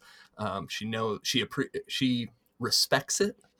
Um, she knows how to treat the land, and she can speak to the wildlife directly to find out what they need and how to best uh, work that in with the human needs. So uh, I think she's in a unique position to be maybe the most effective person in this job. Mm. Okay, so I, I can see that argument, and um, I think Eliza Thornberry definitely deserves a little love. But um, I went with I- I don't know his last name or if it's even stated, but um, Danny from Hey Dude. Uh, Um, to me, and I could be understanding the position wrong, but um, the Secretary of the Interior seems to focus largely on the American West, not like the interior of um, other large land masses across the world. Yeah. Um, and I mean, Danny just, I mean, he's one of the few prominent American Indian characters that are um, on 90s Nickelodeon, or I mean, all Nickelodeon for really all I know. He's got a passion for the environment, he's got a passion for the community that he serves. Um, seemed like a decent dude. yeah. And uh, yeah, I mean, that, that was another one. As soon as Danny popped into my mind, I was just like, well, he's got to be Secretary of Interior. It's a strong pick. Very strong pick. In fact, I went back and forth between those two. Wow. Um, those were the two Huh. I was between. And your Uh, third choice was? No, no, it's one of those. Uh, Ah. um, so Jane Goodall, Steve, Steve Irwin, Theodore Roosevelt, Jacques Cousteau, John Muir, John Wesley Powell, Henry David Thoreau, names revered in history and conservation. But there's only one living legend whose name will surely join those ranks, and that's Eliza Thornberry. Um, someone who only knows this line of work. And uh, Miss Thornberry will manage our parks, protect our lands and wildlife, and conserve our natural resources. To pretend there is another option in this category is simply that to pretend. Miss Thornberry will go down as our nation's best Secretary of Interior. Um, Well, I like it. but Danny was a good pick too. um, okay. Well, thanks for that consolation. I considered Danny. I just thought his his experience on the Dude Ranch was a little narrow. Um, you know. I think you guys are um, exaggerating the scope of the Secretary of Interior, though.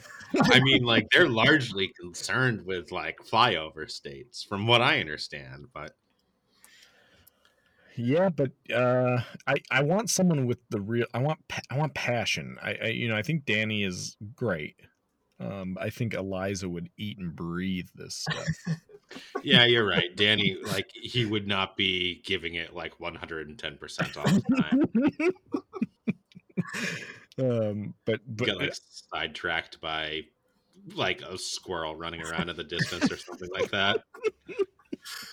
exactly, exactly. No, yeah, they're they're both good picks. Uh, let's see. Um, Hasbom, Bubblegum, Joey, Ryan, Jordan, Candace, Allie, uh, Laura Marie, Amy Marie all had Eliza Thornberry. Wow.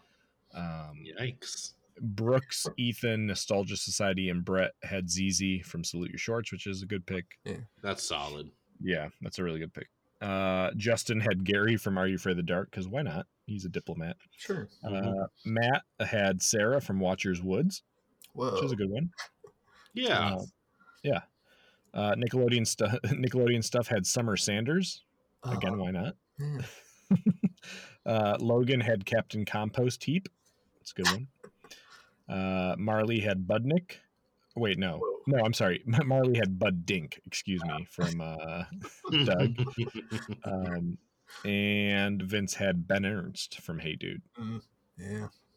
I think Mr. Ernst is a, just a little too clumsy to be put in charge of anything. Yeah, he's more about the uh, business, I feel like, than the the concern about the land necessarily. Yeah. I wouldn't let him run a concession stand. Probably right. That's probably right. Um, I'll be interested to see what people vote for there, Eliza or Danny. I, I like those options. Hmm. Um, all right. Secretary of Labor. Uh, this is the department that is responsible for making sure America has a strong workforce. It works on job training, safe working conditions, minimum wage, discrimination in the workplace, and unemploy- unemployment insurance. Uh, who did you guys have for the Secretary of Labor? Um, well, I think Tim's gonna like this pick.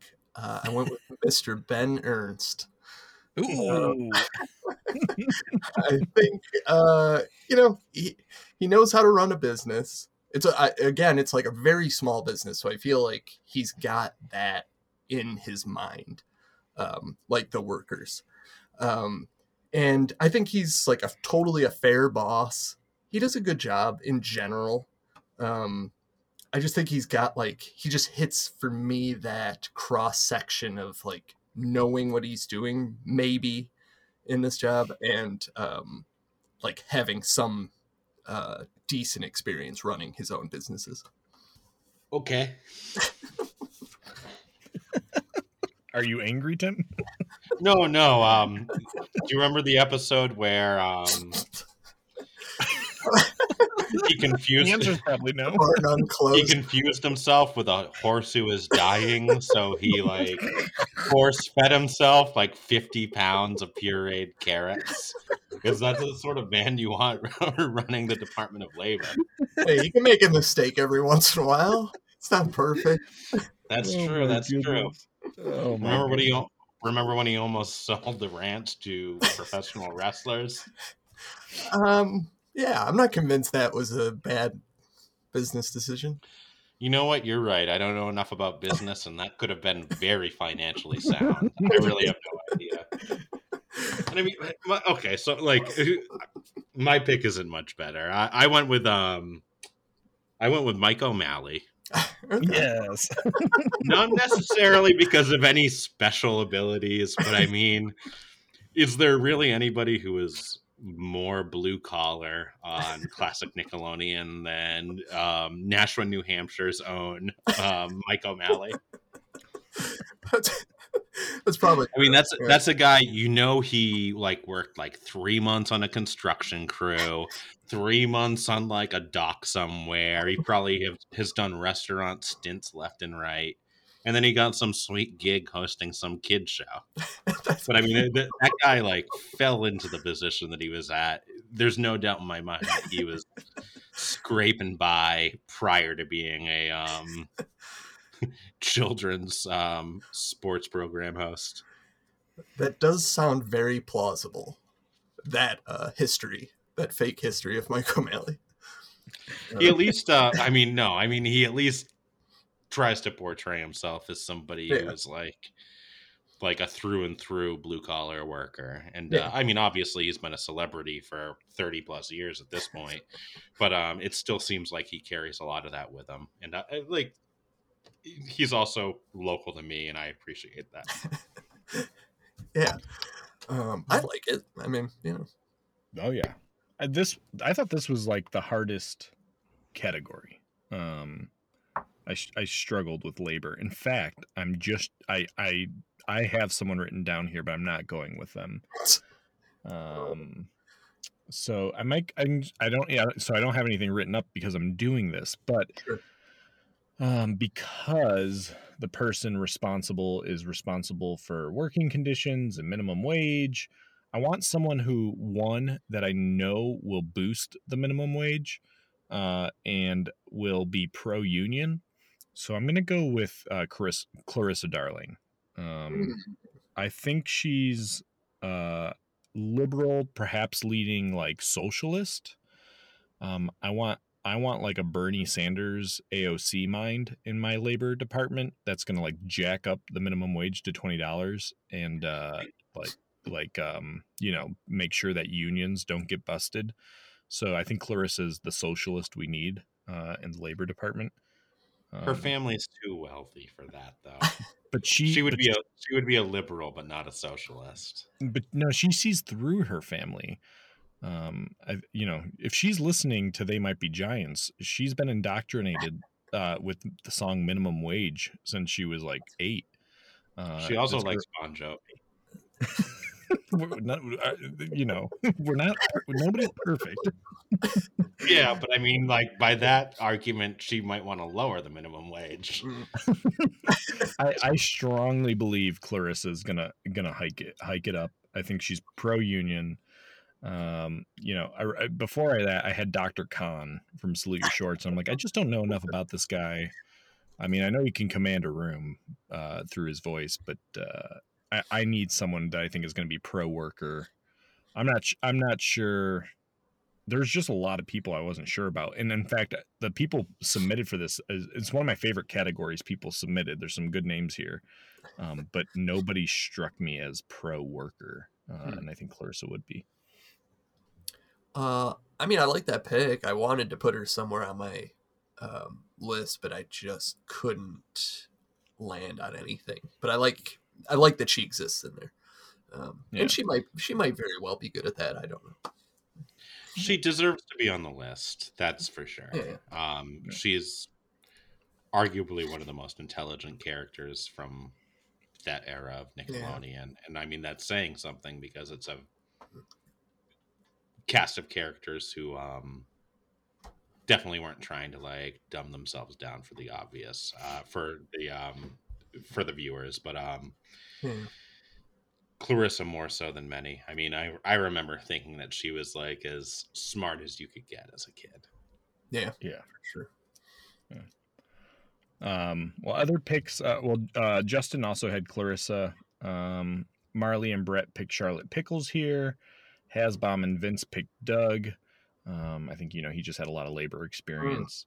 Sure. Um, uh, Bubblegum Joey picked Didi Pickles. I like it. Uh, Matt picked Mr. Olson from the Pinball Wizard. I mean, that's not a pro worker's.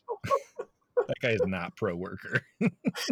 Seriously, Uh, Well, I'm sure you have some more conservative population. listeners who, um, you know, they they they want that anti-worker element to be um, present. yeah, you mess around the job, you get sucked into a video game forever. Uh, I will just enjoy your free pinball games forever. That's all I have to say. uh, Ethan picked Telly. Uh, Allie picked uh, Sardo. He manages his own shop. He's gay, so he won't discriminate, and he knows a good bargain. Um, that's a good one. Yeah. Uh, Well, let's be fair though. You're you, you can be a homosexual and still discriminate against people. that's true. That's true. But Sardo, I don't know. Yeah, Sardo seems a little whacked uh, in the head. If anything, he discriminates against children, Hates children. despite the fact that they're the only people coming into his shop. Yeah, yeah, he endangers. He actually endangers people like on a daily basis.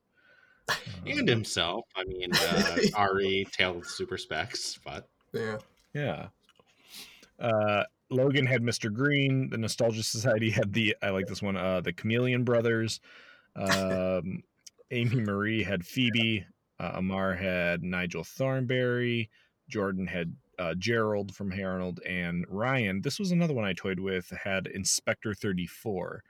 Um, I just think maybe he's a little too rigid. Maybe he's learned his lesson, um, but uh, I, I worry about his inflexibility.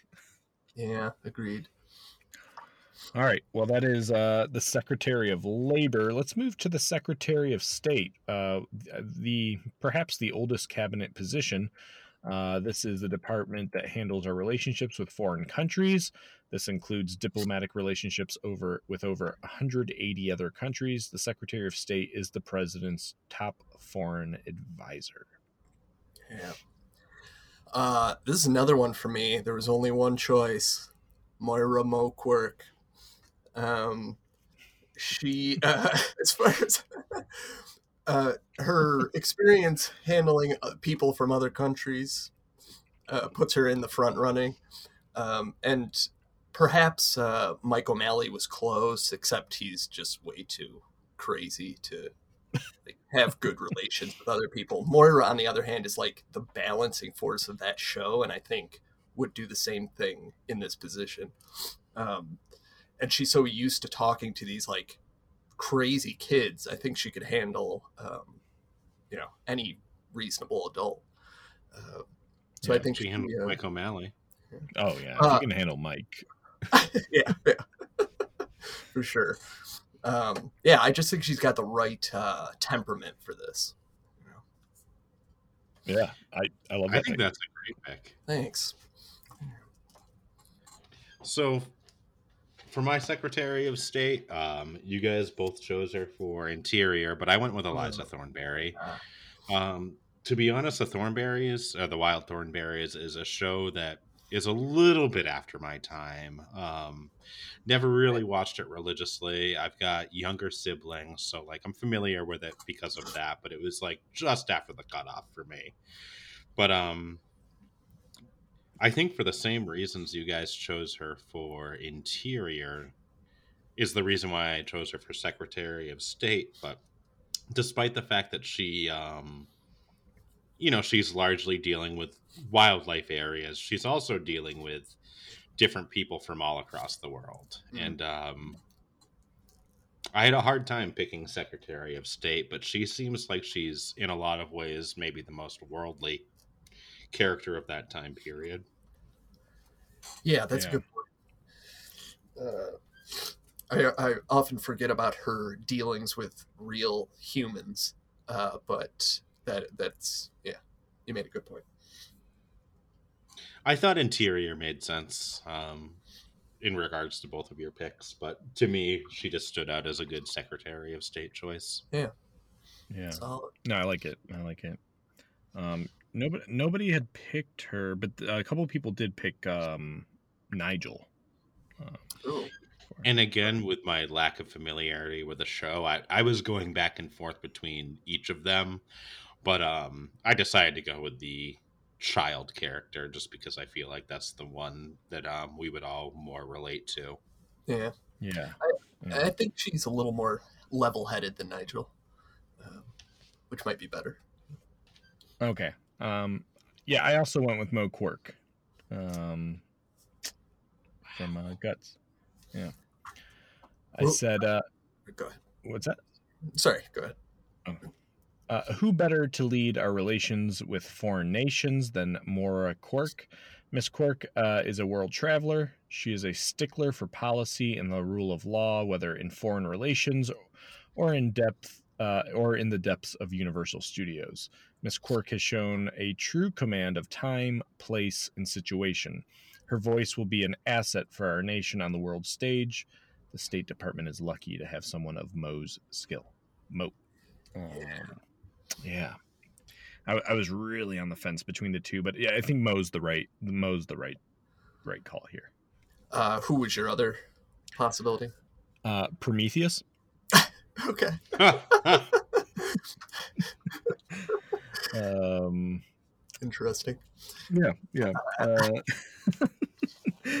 uh, let's see some other picks here. Um, yeah, I mentioned Bubblegum Joey. Allie had Nigel. Uh, Vincent Marley had Phoebe from uh, Hey Arnold. Again, she's all over the place here. Um, and uh, the Nostalgia Society also had Prometheus. Um, so I, I. I love that. I love that pick. Uh, is just as far as like, you know, I mean, who better to uh, sit down and try to work with someone than someone who can Sure. deal with Bob. um, Hasbom had Susie Carmichael. Justin had Ferguson. Br- uh, Brett Wilson had Fentruck uh, from Doug. Bubblegum Joey had Dora the Explorer. Matt had Captain Westchester. Nickelodeon stuff had Kel Mitchell. Ethan had cousins cousin Skeeter. Um, Logan had Dr. Vink. Amy Marie had Lucy Carmichael. Jordan had Linda Ellerbee, and Ryan had Skeeter Valentine. Any of those stand out to you? I mean, I like Skeeter and like, I just like Skeeter in general. So I feel like I would like him in any position practically. Uh, yeah. Just don't know where to put him. Yeah, I, I second that because I don't. Nothing about him really strikes me as being excellent in one field or another. but uh, at the very least, I mean, a lot of my picks are just like, what is their heart really like? Yeah, yeah. Skeeter has a great heart. Yeah. Yeah. Yeah. For sure. I mean, Um, like ZZ Zip coming up a, a few times. It's, did did either of you guys pick her for anything specifically? I can't remember. Uh, I have not. I did But- not either. but I feel like we can both agree she's sort of this. She's a person that you wouldn't mind having in your corner, and Yeah. wouldn't want you wouldn't mind having her advocate for you in general. No doubt. Yeah, for sure. And I assume that it, Skeeter sort of fits that, but ZZ's maybe a little bit brighter than Skeeter. Hmm. Skeeter, actually, as we know, is a genius. that's right. secretly. Uh, That's right. though it's in maybe mathematics. I don't know. So Does that end up being legit? Was there some mistake, or is that legit? He's a genius. no, he's legit a genius. I think he just Okay. decided to like stay at the regular school just to Yeah. not lose his friends and stuff. Gotcha. And to be no, I clear, we're forgot about that episode. to, be- to be clear, we're talking about cousin Skeeter. Yeah. Delete this. all right. Um, all right. So there's our State Department. Let's move on to the Secretary of Transportation. Oh. Uh, the dot makes sure that uh, that things move fast and safe around the United States. This is an important. This is important for our economy and quality of life. They manage federal highways and the Federal Aviation Administration, which makes sure flying is safe. Uh, what do we have for the Secretary of Transportation? Uh, well, I went with the big man, school bus driver Stu Benedict. Um, he just he not only would be great to have around, but um, you know his whole life is transportation. Um, I think he and I think he takes it seriously. Um, I think like this would be uh, an important job for him, and I think he would genuinely do the best that he could.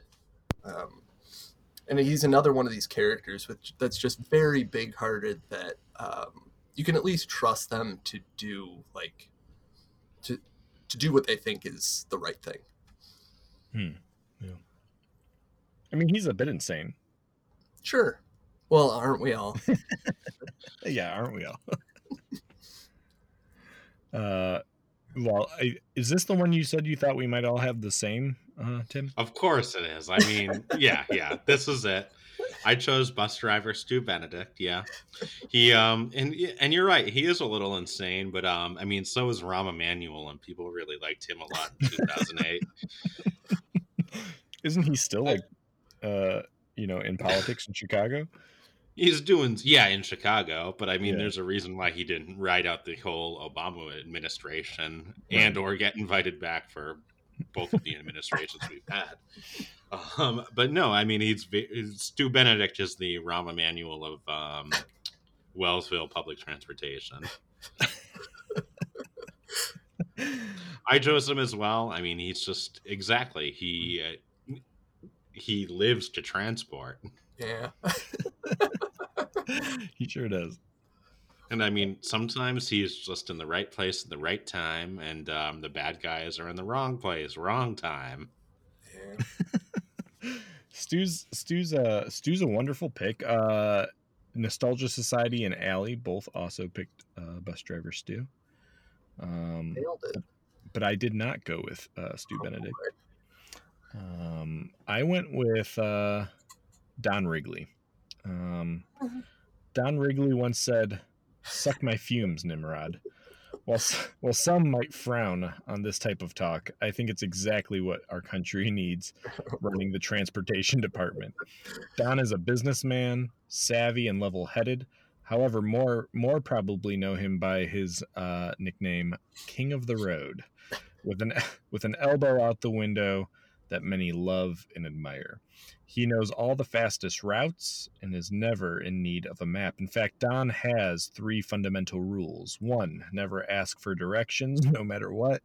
Two, roof stack pack, roof stack mm-hmm. packing. Mm-hmm. And three, make good time on the road. There's no doubt that nobody knows the roads of this country better than Don Wrigley. All those things should really come in handy for, for this job. yeah. Um, so yeah, Don Wrigley. It, it, it, I was between Stu and Don, and uh, I figured, I figured, well, I figured someone would probably go with Stu, so I just was trying to make it interesting. This would just be like a smack in the face to Stu in real life. Like if you presented Don Wrigley Oh, I don't know. I, I think Stu. I think Stu is a gracious guy, and I think he would understand that. Don No, I mean he might understand, but it would Yeah. be like, oh, it, it would be a slap in the face to him, even if he, even if he accepted it. okay, okay. Let it be known that if Joey ever needs to um, elect federally or to appoint federal positions, that he will um, choose people just to make it interesting, rather than the best person for the job. yeah. Are we picking the best people for these jobs?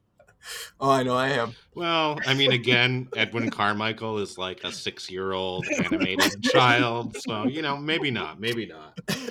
I definitely had trying to be interesting on my mind. Uh, that that could be a knock on me, but um, yeah, I don't think my administration would be like Trump bad, but uh, it would be No, I mean, I mean, Don Don Wrigley is the king of the road. yeah, yeah. And, and he's a businessman. I think I think he knows the ins and outs of like. I, I think I think he'd be fine. I think he'd be fine. Sure. Um, uh, other picks: Amar and Matt Smith picked uh, Flynn from the Tale of the Phantom Cab. Oh, jeez. Um, Justin picked Little Pete. Uh, he definitely knows how to ride the lawnmower, that riding mower. Uh, Bubblegum He made Joey. it all the way to Canada, oh yeah, got right to the border. the Man- Manitoban Peninsula. Uh, Bubblegum Joey picked Rocko. Brett Wilson picked Ray, Ray Lawson from Train Maggot. Train Train Train Magic. Uh, but also check out my death metal band Train Maggots. Um, Nick Nickelodeon stuff. Uh, picked Kenan Thompson. Ethan picked Ug. Logan picked Filburt. Marley picked Grandma Gertie. Um, Vince picked Marshall Darling. Jesse picked Inspector 34. She said he would be the he would pay attention to details and uh, that we didn't know we needed. Um, Amy Marie said Re- Reggie Rocket. I think our only uh, rocket power. I like it. Yeah. And Ryan picked Mrs. Puff, who I think is actually a great Oh. choice. Yeah, that is good. Um, so a lot of good picks there. Uh, I think Stu's probably the favorite, but uh, we'll we'll see what people say. uh, our next department here is um, the Secretary of Treasury. This department manages the money for the United States financial systems. It not only makes the money, but collects taxes and makes sure that the government has the money to keep uh, running. Yeah. Yeah. Yeah, this is another tough one. I felt like just because um, so many Nickelodeon characters are like um, not good with money, it Yeah. would have been easier to pick the opposite. Um, but I finally went with Phil Funnie. Doug's, Mm. Um, he just strikes me as very practical and like uh, stable minded like um, and I, I just get the impression that he's probably very good with his money and his family's money um, even when they started even when he started that business uh, Okay, you addressed it before I called you out. I mean, he still was like with it enough to have the money to put into it and kept it afloat um, for a while.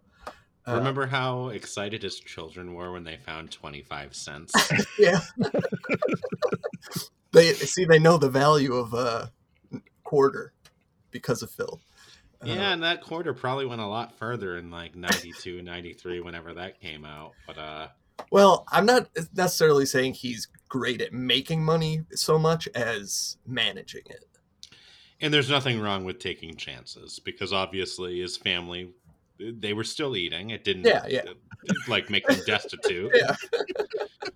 But I mean, yeah, I, they were very, very happy to find twenty five cents. And I I, mean, inflation aside, twenty five cents really wasn't that much thirty years ago. Why did you pick your Secretary of Treasury while he was putting food on the table? I, I hear Yeah, what well- you're saying. I just think he's probably very good with it. Good with his To be honest, I- I agree with that, and that was something I didn't think of him directly. Um, but that makes sense to me. Yeah, because he is he's a prudent person. Yeah, yeah. Well, Tim, Okay, so uh, yeah. Uh, speaking of prudent people, um, I I went with Kenan, um, Kenan Oh. Rockmore, aka Kenan Thompson, wow, largely Boy. because I feel so.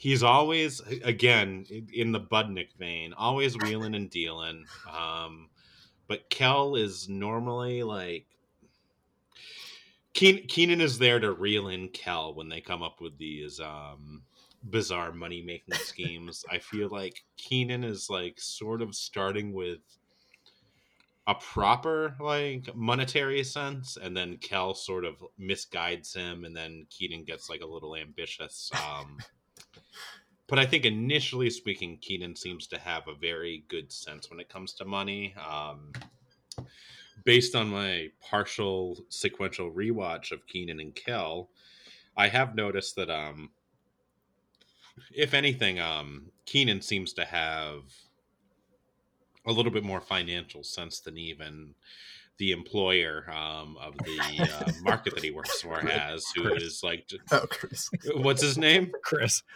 Chris. Yeah, it's it's been a minute since I've watched it, but yeah, I mean, Chris is Chris is an absolute fool. Like he he would be lucky to have a position as just a clerk at that location, let alone like running the whole operation. It really does seem like um Kenan picks up a lot of the slack for uh, like a dude who's literally like two to two and a half times his age. I, like Kenan's like 16 and he's making a um, small market in like what appears to be the outskirts of Chicago. Um, The, pre- work pretty well. the president does make a stop at Chris's convenience store in one episode. Oh, I remember that one. Yeah. I mostly remember when Chris destroys Kenan's amazing collection of comic books because he um, overdoes the scratch and sniff. Mm. And uh, I mean, I would never, I would never forgive Chris for that. Yeah. Kenan. Wow, he he did not cross my mind for this position, but I like it. Yeah, that's an interesting pick. he he always came off as pretty savvy and again like kel would draw him in the wrong direction and um kenan would also sort of double down on that because he would Yeah. not realize that kel was being like such a fool but typically kenan starts smartly enough and then kel gets involved and then kenan gets diluted from that point So we just got to keep Kel out of the administration. Well, I mean, maybe we can just make a new position for Cal. he can be like the secretary of like keeping it real or something like that. I love it. just like set him aside with his orange soda, whatever other stuff he likes. I don't know. He could- he he'd be good at like giving tours of the White House. He'd keep the Mhm. people like entertained. Yeah, except for he's like he'd be given a tour and he'd bring you into the room you're not supposed to go into and just Yeah. like, hey, like why don't you go into like our IT room or something like that. Collapse the entire economy. Yeah. Um. Well, I I needed to find a a treasury secretary that would work. Um, I thought in unison with my labor department and um, Clarissa.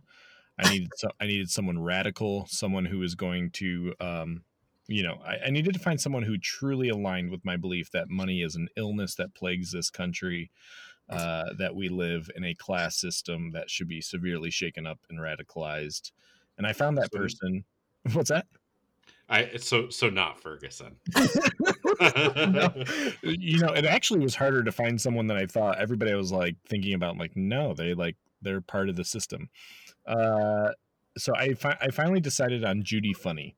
Um. Ju- Judy is committed to the idea of taxing the rich, canceling all student debt, loan forgiveness, and living in a living wage of at least $20 an hour. Judy has committed to the idea that we are done with our baby steps economically. This will be a country controlled by the people and not the few. With Miss Funnie's help, we will strip down the economic system that oppresses and build a new infrastructure meant to enhance people's lives. Um, I think Judy Funnie and Clarissa are going to rock this country, turn it upside down. Huh. Um. Judy Funnie is somebody who probably should have come up on my list because I think I, I think you're dead on with that. Yeah. I mean she would have the sort of politics that I mostly agree with. Yeah. Yeah. She would be a good She- she- counterpoint to Clarissa because I feel like Clarissa would be more moderate than a Judy Funnie would. Sure. Uh, Judy might end up putting all the money into the arts, and that's fine. I, Yeah. I'm, I'm fine. yeah, that is fine. Um, You take it away from war. correct. Correct. Yeah. Yeah. Yeah. Um, Artie, Artie wouldn't notice in my administration. Like you could just totally defund the military, and Artie would be running around doing his thing. I mean, his funding would be largely spandex based, so Cheap. we'd save we- we would save a lot on you know missiles and what have you. exactly. Uh, Um, well, nobody had any of our picks. Hmm. Um, the most popular pick was Mr. Krabs um, from uh, see? Bubblegum, Bubblegum Joey, Laura Marie, Logan, and Vince. What were you going to say, Andrew? Oh, I accept that pick, though. My concern is that Mr. Krabs would just, um, I don't know, do what was good for him or Right. do something crazy with the money. I feel like he's just too money hungry. Ye- ye- Yeah, yeah, I, and I, I think his, I think his policies would be like, make the rich richer. You know what I mean? Yeah. Um, I'm not, I'm not sure about him. whatever, whatever would make him richer potentially. Right, right. But how much policy setting is the Secretary Mhm. of the Treasury really doing? I don't know the answer to that. oh boy. Um, yeah, some. I would, I would think some. Um, Or at least influencing some, but I Yeah. feel like on an actual like executive level, Yeah. maybe not so much. Yeah, yeah, you're you're you're probably right. Um, yeah. Well, other uh, other picks were uh, Budnick, uh, Brett and Nostalgia Society had Budnick, which I kind of like. Oh man. Um, you might you might have the same risks as Yeah. There, but uh, uh, Hasbom had Drew Pickles. Justin had Mr. Dink, like that one. Mm. Uh, Matt had Sardo. Uh, No. Interesting. I like that. that is that is an interesting pick, Sardo at uh, Treasury. I, Uh, I mean, I can. I would love to see Sardo nickel and dime people on like a, a worldwide level. yeah. Uh, yeah, I mean, he's losing on the deal. Um, Always. always. Uh, Ethan had Chuckie, uh, Chuckie Finster. I like that. Maybe it's like maybe you need someone neurotic in that position. It's not a bad pick. yeah. Uh, Allie had Little Pete, always finding ways to make money. Hmm. Um, Marley had Rhonda uh, Wellington. Amy Marie had Beebe Bluff. I, I, I Uh, want I want to keep the Bluff family out of my politics. Yeah. Uh, Jordan had Gary from Are You Afraid of the Dark. Again, just plug Hmm. him in wherever Yeah, you see fit. I like it. Hell yeah. and Ryan had Ed Bighead. Wow. Yeah. Ed's another one of those guys. I just He's a don't- number. He's a numbers guy. Yeah. I don't know if I could trust him. Really? Ed? I, I I don't think I don't know. Oh, I don't think he's like super shady, right? Uh, I don't know. I, I think he could be corrupted. Can't stand him. I never liked him I- as a child, but honestly, like with Static Cling, I get that he th- th- that it ends with him being like somewhat accepting of his child, but I mean, I Hmm. just I understand that I'm not Ed Bighead. I'm a like 33 year old adult who lives in the real world, but I, I mean, he just Yeah. rubs me the wrong way, and um, I would have been more proud of my child from day one, um, and I would have been very proud for my child making such a strong um, situation that um, Rachel. Rachel Bighead. Yeah. Yeah. I couldn't remember what her chosen name was. Um, yeah, and I get that you know that was supposed to be the big dramatic turn of Static Cling, but I mean he still comes off as being sort of a jackass. Yeah. Yeah. Yeah. It, he- you know, I, I, yeah, you sold me. Okay. Not my pick. um, all right. Well, our last cabinet job besides vice president and president is Secretary of Veterans Affairs. This department administers benefit programs for our veterans. This is to make sure that people who served in battle for the United States are taken care of once they are back home. Who do we have in Veterans Affairs? The VA. Um, this one was an early pick for me. Uh, I went with Grandpa Stu Pickles. Mm. Um, we know he's a veteran, and I think that he's uh, I don't he's kind of shown that he cares about that. He's aware of his fellow veterans and what they need, and um, he's very involved with that like community of people. Uh, so I think he's just a very strong person to be in that position, knowing um, firsthand what he might want to do. Love it. I um I went the same direction, and honestly, like this was a very hard position for me, and I had Mr. Quinn from um, Wow. Hey Arnold in a couple different positions because I really care for that character. But at the end of the day, I'm not sure that he like possesses any like special skills or like higher education that would Mhm. make him truly appropriate for this. And like I really racked my brain about who understands like the plight of um, veterans of foreign wars any better than somebody like him. And um, Stu Pickles was who I came up with. I mean, he Yeah.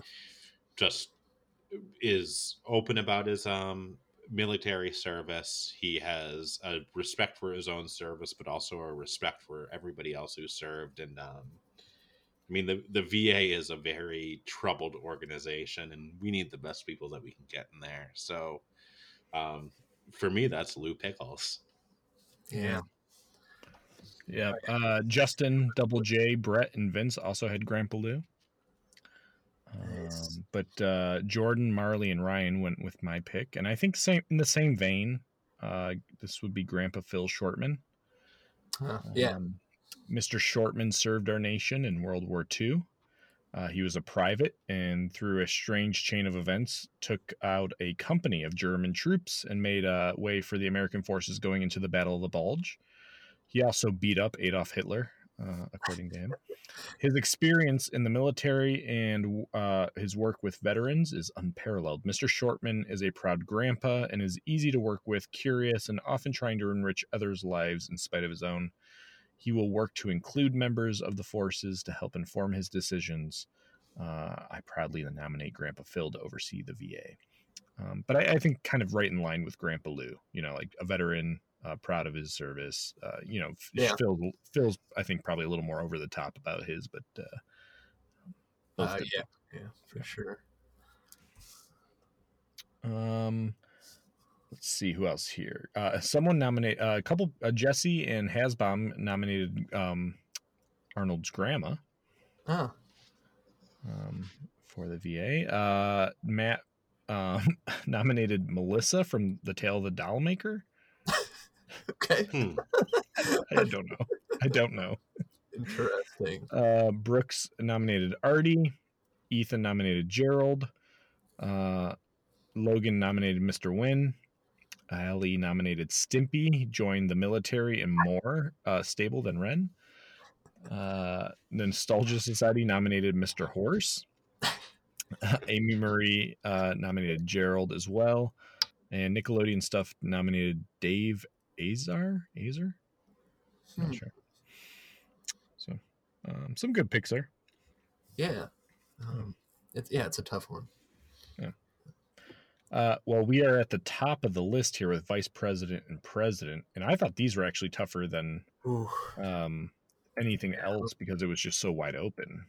Yeah, vice president. I feel like in particular is Yeah. very tough. could just be anything you want. Yeah. Um, the vice president has two official roles to break a tie in the Senate, if there is one, uh, which will be happening a bunch over the next two years. Uh, or if the president is uh, incapacitated, then they need to be ready to be able to take over the office of the president. Uh, who did you guys pick for vice president? Um, yeah, I. Well, I picked Stick Stickly. Uh, I kind of wanted him to be a part of my uh, cabinet in some form, um, and I just think this is like a kind of good position for him, uh, where he doesn't really have to. Hopefully, doesn't have to do much. Um, and he's like a great face that's out there. Uh, and he's in charge of um, what like sort of wrangling in Congress. Um, so I mean, he uh, I don't know. I think he's like a good um, like nobody can dislike him really. Um, and you know, if worse comes to worse, and my president is incapacitated, uh, Stick Stickly I think could manage dealing with everybody. Maybe he wouldn't be the best president, but that's why he's not president. Um, so I don't know. He's kind of like a neutral figure in my mind. Um, just somebody that uh, I've wanted in there. I like it. You saved your inanimate object for the second most powerful Yeah. position in the country. Yeah, you know. Like it. Tim? Um, I also picked an inanimate object, a jar of mayonnaise. No, I'm just kidding. Um, That'd be amazing. I Otherwise, wouldn't be- as Mike Pence. well, I prefer a jar of mayonnaise. At least that has a practical application. Um, I went with um Gary from Are You Afraid of the Dark? Yeah. Um, not for any real strong reason other than the fact that he can come out and he can um, be egalitarian and be uh, e- like palatable, palatable Yes. for everybody. Yeah. I guess is the way to put it. And not, not that not that my presidential choice is unpalatable, but I mean, Gary is the most like neutral person that you could ever possibly deal with. yeah. Yeah. Yeah, I love it. And pal- palatable is a great word for the vice president. That's just kind of what they have to be. Uh, You could go one direction or the other and have the president be more palatable and the vice president be their bulldog. Um, but I mean, that's just not really the way we see it. Yeah. Um, and palatable is as good of a VP as we're gonna get these days. Yeah. Pence was palatable for um, that demographic. Right. Let's just say that. Exactly. Yeah. Well, Harris I, is Harris is a bulldog, but agreed. Yeah, agreed. I I uh I'm I love that pick. Um I'm I'm slightly across the campfire from you. Uh my vice president is Betty Ann. Uh, Uh great choice. I said a vice president should be steady, uh, never draw unwanted attention, but also a great storyteller. Someone likable who the country could see taking the reins if needed. Someone who could command a room and who better than the greatest Midnight Society storyteller ever, Betty Ann. Uh, not only can she break a tie, she can take command if needed. Uh, her strength will be in explaining to the American people a clear narrative that appeals to the masses and moves them deeply. Submitted for your approval, Betty Ann for VP. Very good. Yeah, I had I I, I wanted her somewhere. Uh, I think she's just you know she's super calm and like level headed, and uh, I think she's like the I think she's the secret heart of the Midnight Society while she's there. Um, love Yeah. Like her. I know, a secret heart. yeah, I mean she doesn't get a lot of love from the other members. Oh, okay. I don't think. All right. I think it's because they're all aware of like she she doesn't need that vocal endorsement T- just totally. because Mm, she's very comfortable with her space there. Like she's very much the den mother. I mean, like Gary is the de facto leader, but I mean, as fans, as people, like, like presumably people within the show, I mean, like everybody loves Betty Ann. yeah, Gary's good, but I mean, Betty Ann is the best storyteller. She's the kindest of them all. I mean, she's always got a kind word to say, even for Stig. Even for Stig. oh, Stig. I actually like Stig. Hey, listen, um, he, he he told like what two stories, and they were both iconic. They're both bangers, and also um, there's like one or two segments in the Midnight Society like um, openers where I get why he is portrayed as being so disgusting, but he's really not like a bad person. No, Versus like like Frank and Kiki are just like straight up bullies. Yeah. Um, Eric was a putz. right, But- right. Don't get me started on David. don't get it. Don't get anyone started. You like you like David Andrew? Uh, yeah, I like. Oh boy. I didn't put I didn't put him in my cabinet, but well, we haven't gotten to president yet. We'll see. yeah, Uh, yeah. Eric for president all around the board. uh, you can't cancel a podcast, but that would be worthy. Dude, Um, honest, Eric is probably the Midnight Society member closest to Donald Trump in terms of personality. Wow. I mean, he is he is smug. yeah. Hmm.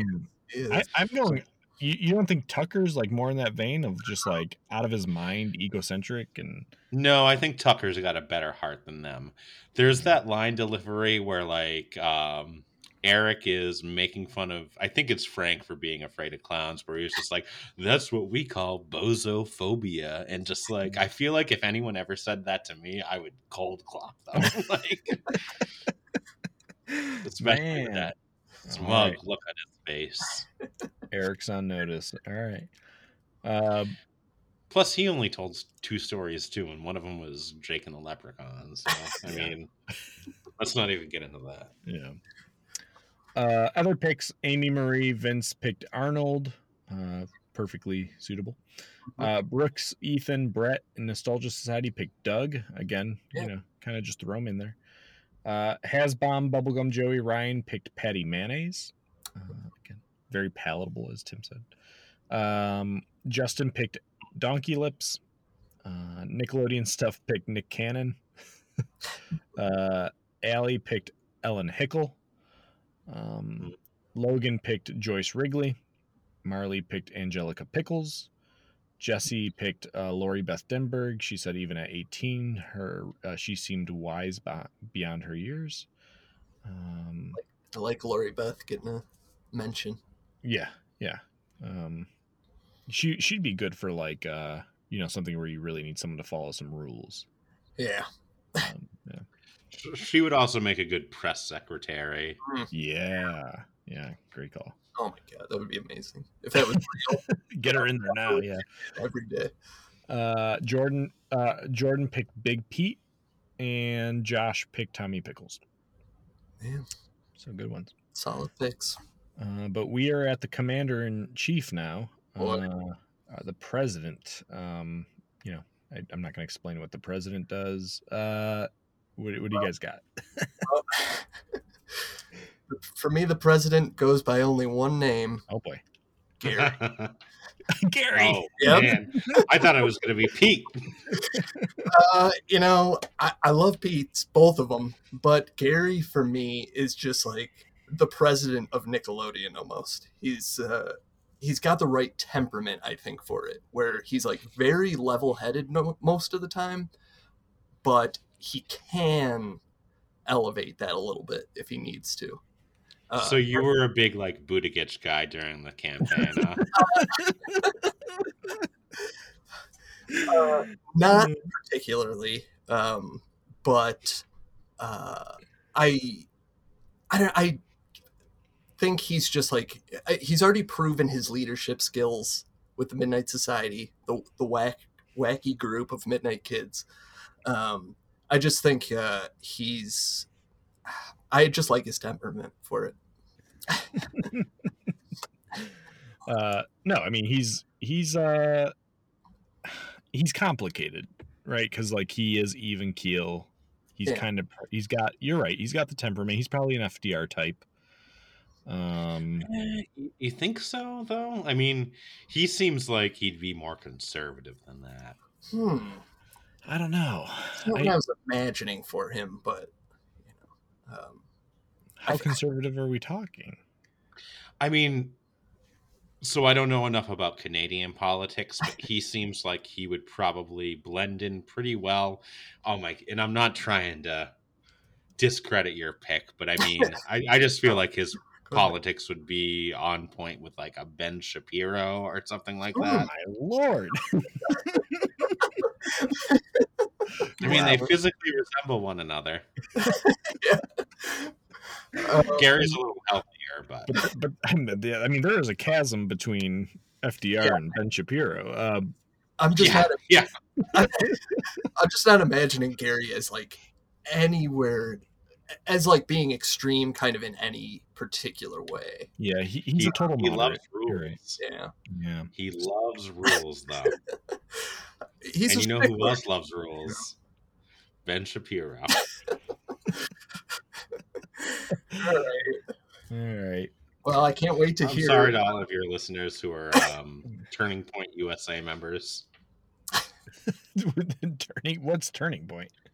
That's um that's like the um right wing think group that like Ben Shapiro and um all all of those like young right wing people are a member of. Charlie Kirk, um I can't remember their other names. Candace Owens is one of them. I gotcha, gotcha. Okay. Okay. Oh, Andrew, uh, Matt, Matt, uh, Matt Smith, uh, underscore zero zero one nine also picked Gary. Perfect. Yeah. All right, let's hear who's uh who's gonna run the world. Tim. Hopefully. um, I went with um. All right, like Ellen, Ellen Hickey. Ellen Hickey is who I have for Hickle is who Hickle, I yeah. have. For, Wow. Okay. Um, okay. All right. Probably for pretty much the same reason you said Gary. She's clearly intelligent. She's level-headed. She's balanced. Um, I do feel like she would be much more of a um, firecracker when she has to Mhm. than Gary. I can't imagine Gary like stepping up, whereas Ellen Hickey is. Sh- she's shown herself time and time again to not only be reserved when she has to be, but also very in your face and active when she has to be. And um, Yeah. that's definitely what we need in a president is somebody who can stand back and step forward at the same time Yeah. or maybe not at the same time, but when necessary. Gary, I can't imagine stepping to the plate. Oh boy. Hmm. Uh, okay, I would argue with that, but uh, I like your pick. I like Ellen. Um, I think she would be good. Yeah. She's a person on. She would have been great in literally anything on this list, Yeah. um, because she's always balanced, always level-headed. Well, you know, I guess maybe not in the uh, metalworking episode. She gets a little um, off kilter, but yeah, she's pretty much brighter than anybody else on that show and it's like a cast with a lot of intelligent people to begin with and Yeah. um she's never reactionary she's always just very level-headed Yeah, you're you're right. Um, and I am thinking of um, X equals Y. I do like her uh, rebellious streak. Um, yeah. When it's called for, you know. Um, Yeah, I, I, I think Ellen's a great pick. Um, I mean, I'd vote for her. Uh, probably I'd be probably more likely to vote for her than uh, Gary, but they, I think they share some things uh, in common. sure. well ellen would be voting on a uh, or she would be running on a more left platform and i'm like willing to put money on the fact that gary would be on one of our like right-wing parties Oh boy. Okay. All right. I mean, you described him as a moderate, and um, I mean, I'll put the Democrats into the to a right wing category. I mean, he could be running as like a Joe Biden type, That, but that- I also I consider that to be right of center. yeah, I think that's probably where Gary is. That's that's probably right. Yeah. Um, Uh, leftist in some ways, but um, centrist to conservative in most of them. Yeah. I mean, some someone that can like spice it up with Pinball Wizard, but also like dull you to sleep with unfinished painting. Yeah, and I mean, just really drive it home with train magic. Sorry, DJ MacHale. Man, I, I can't believe uh, you don't like unfinished painting. Me? Yeah. It's I don't dislike it. It's just like a little dry. Is yeah, I mean, that's the one with um but- Jewel Staite, right? uh, yes, yeah. Okay, I I like that uh, largely because I like that actress. Um, Yeah. I It's mean, it- conversation for another time. That's Sure, certainly sure, not the sure. worst. Are you afraid of the dark episode? We, we did a ver- we did a verses on it for those uh interested. Um Wait, what what Wait, was the no. um counter episode? uh it was Mystical Mirror. Uh, we oh, did. I I will give unfinished painting that one every day of the week. I believe Mystical Mirror one. we did that. Yeah, Who- who yeah, was, no, thank uh, you. That was uh me and Chris. Oh wow, I don't remember that at all. Okay. Yeah. yeah. Um okay, well my president uh you know, gone are the days of testing the waters on presidents with no political or executive experience.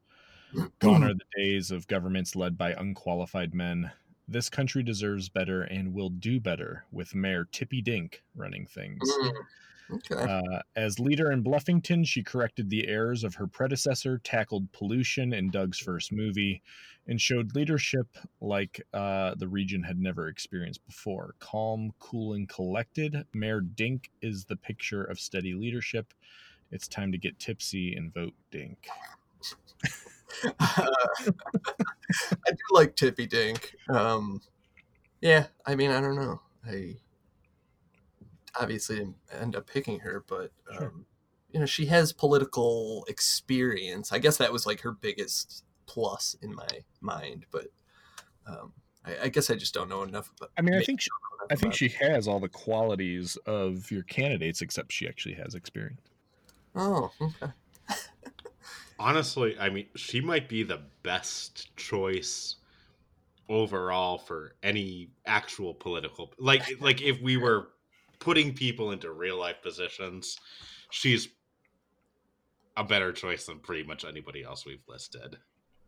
She Yeah. can deal with Bu- she can deal with Bud Dink. Um, who's- like let, like let's face it, he's a moron. Yeah. And, uh, I mean, she's much better than uh, geez, what was the mayor before her? White. Mayor White. White, yeah, geez. That's a Trump figure. There you go. There's a Trump figure. You know, it's funny because obviously they were trying to mimic him after more of like a Kennedy type, but like Yeah. in hindsight, he's much more of a Trump type because Yes. like the elements that they were like trying to exaggerate to make him more Kennedy like just ended up being the regular qualities of Donald Trump. Right. Right. Yeah. Yeah. Um yeah, uh someone else. Uh Logan picked Mrs. Dink as well. Um so uh our presidents are Gary, Ellen, and Tippy Dink. Uh other picks, uh Brett and Double J both picked Ren from Ren and Stimpy. Whoa. Yeah. That'd be kind of crazy. I mean, I like Ren and Stimpy, but Ren of all people. That's- That's like if 4chan like got their like party elected. Uh, Brooks, Bubblegum Joey, Nostalgia Society, Ryan all selected Clarissa, which I think is a fine Hmm. pick. that's good. Yep. She Uh, yep. Hasbom, Ethan, Vince picked Tommy Pickles. Uh, you know, I, I, Yep. I, there's no rules here. A baby can be president in this cabinet, but uh, not for me. Um, Kevin uh, and Will picked Artie. I like it. I mean, Yeah. It, it'd be an interesting room for sure. Uh, Jordan and Allie picked Arnold. yeah. Justin picked Mr. Tasty. um, uh, Nickelodeon stuff might have the right pick here with Mark Summers. Mm. Yeah. Mm, He'd be he'd be the most Biden esque um, choice that we could have. I, I would say Yeah, yeah, you, you might- you might be right. A he's politician. very He seems like an actual politician. Mark Summers. Like, yeah, it seems Yeah. like at core he's a he's a kind of a salesman. Yeah, and I can see him running for like state senator or something like that, like in in his current capacity. Um, Yeah, yeah. But he's certainly um, middle of the road and like largely inoffensive. Oh yeah. Um, Marley picked Helga. Josh picked Kenan Rockmore. I like it. Uh, Jesse McKee picked Shelby Woo. She says sometimes you need an unshakable rock and not a cartoon character. She said, by the way, I lost sleep thinking through most of these picks, but America is now excelente. Uh, Uh, that was great. Shelby Woo was a vice presidential um, candidate for me for sure, but I just feel like she didn't have the same presence that um, Mhm. Ellen Hickle does. yeah. Yeah. I, I mean, I think a respectable pick for sure. Uh, Amy Marie picked Susie Carmichael, uh, and she said, uh, This was so much fun. Thank you. Awesome. Um, so those are our listeners' picks, and that that rounds out uh, our cabinets. Whew. Yeah. Um, that was fun. I mean, I had a, eh, you know, it was tough at times and easy at times. Yeah. It was just a interesting exercise. It was definitely fun to look at these characters in a different light. Yeah.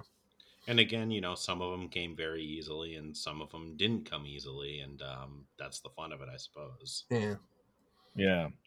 Well, next episode we'll definitely I'll I'll post our picks. I'll let people vote, and uh, I'll I'll definitely the next episode I'll go through what uh, people voted as the ultimate cabinet. Yeah. Because I don't think we ha- we didn't have too many overlaps in different positions. I think we only had one or two. Yeah.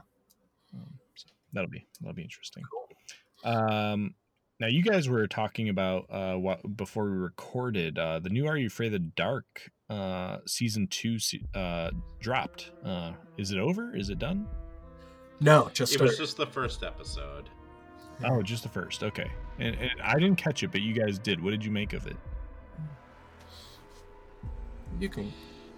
I um so I I will preface this by saying that I did enjoy the um mini series they did in 2019. I felt like it Yeah. um hit a good tone. Um it could have been better in some ways, of course, but um to me like revisiting child media as an adult, it was as much as I could ask for. I did feel like this 2021 reboot of the 2019 reboot was um, maybe a step up.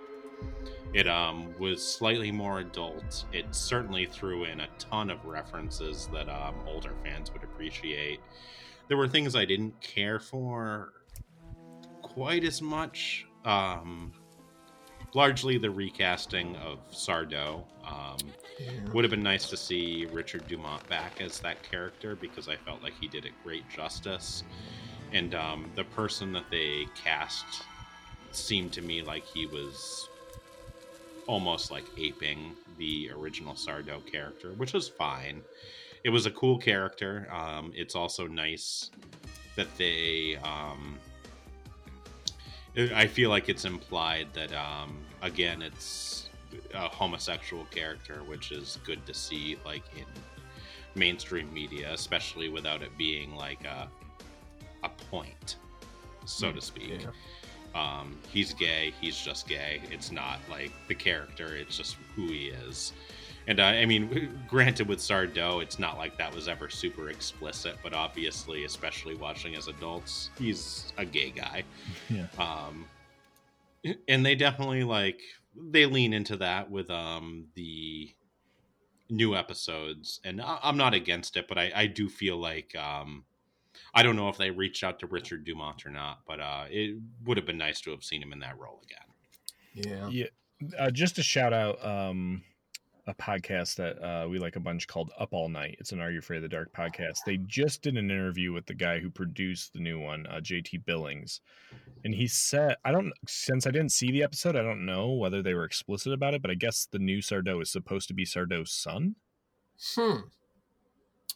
Which I- is something I did not pick up at all. Um, No. I actually I, I love Up All Night. They do a good job with what they do. Um, but I haven't listened to that interview yet. Okay. It's it's a good one. Yeah, regardless, I mean, you could definitely tell the guy who made the season was like a legit fan of the original, and so like he really wanted to stuff, as you said, some like, uh, what do you call it? Uh, Easter Fun. egg. Reference. Yeah. yeah, fun things to catch.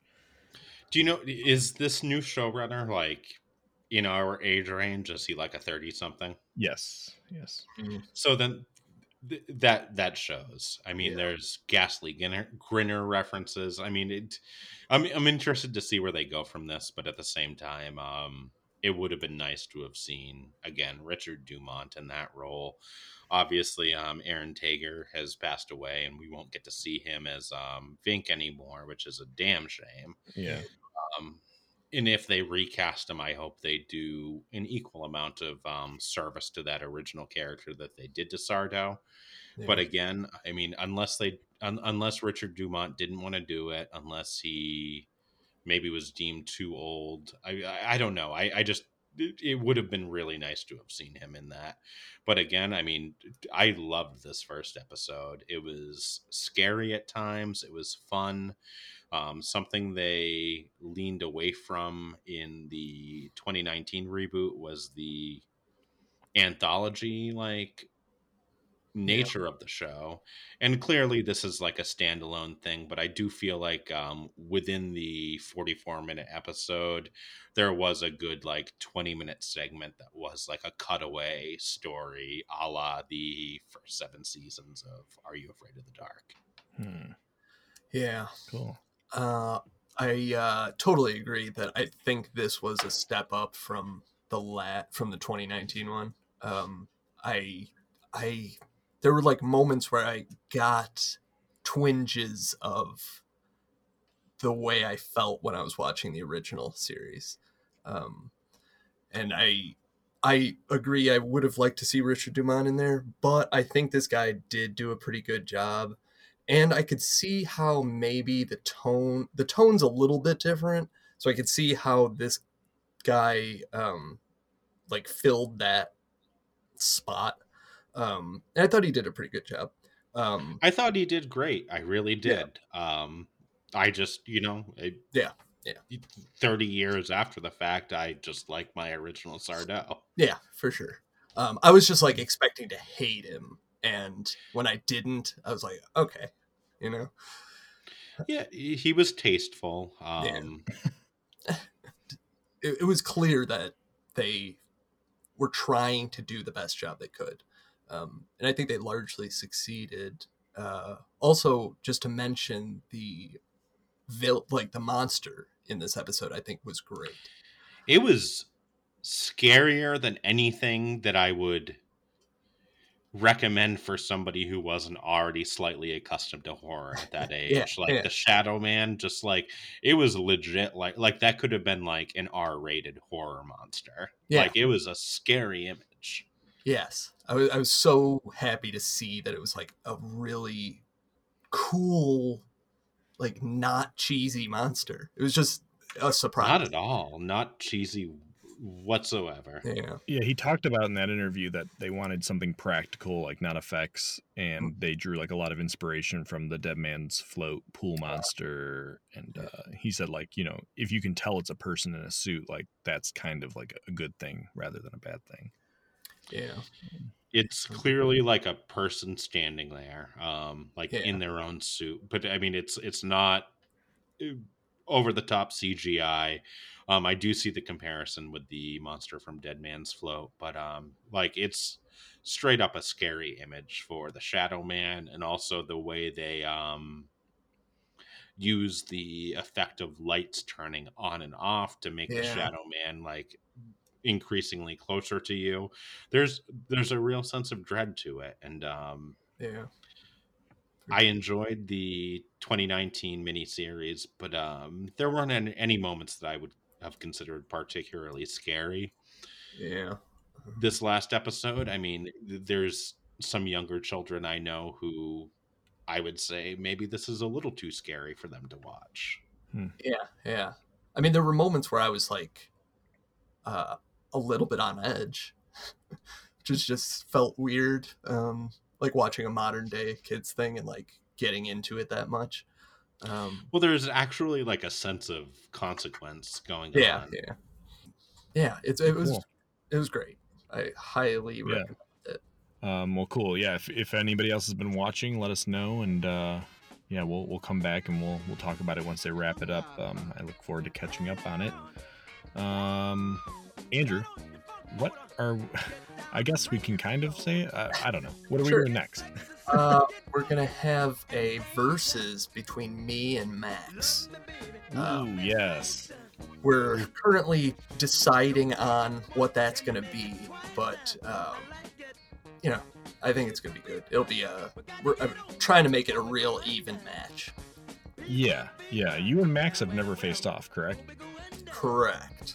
Yeah. Um, so that'll that'll be a fun matchup. Uh, as we know, Max, he really digs his heels in. I hope you're ready. Oh, I'm ready. He's a tough competitor. He does not like to lose. Yeah. Um, I mean, I, I've heard how he um, handles. I've heard how he debates with his wife. So if you don't have that familial connection, then like you know, all the luck to you. I'll need um, yeah, that'll be great. Um, yeah, the options we're looking at are all fun. So um, as soon as we decide, we'll let you guys know.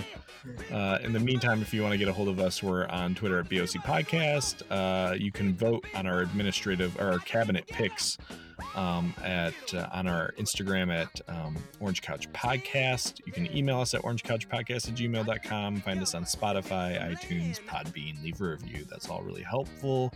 And Tim, thank you for being so gracious and like the considerations you took in your picks and spending so much time with us. Yeah. It was a blast for me, and um, again, I apologize about having to delay it a day, but um, I was thrilled you guys asked me to be back on. I had a blast. Us too. And yeah, it was a great time. Um, and we hope you will see all of you next episode. Put up your factory and own the job. But got to get over before we go under. Time in the joint. Lord. Country, do you know just what I meant? We just changed. We got a brand new funky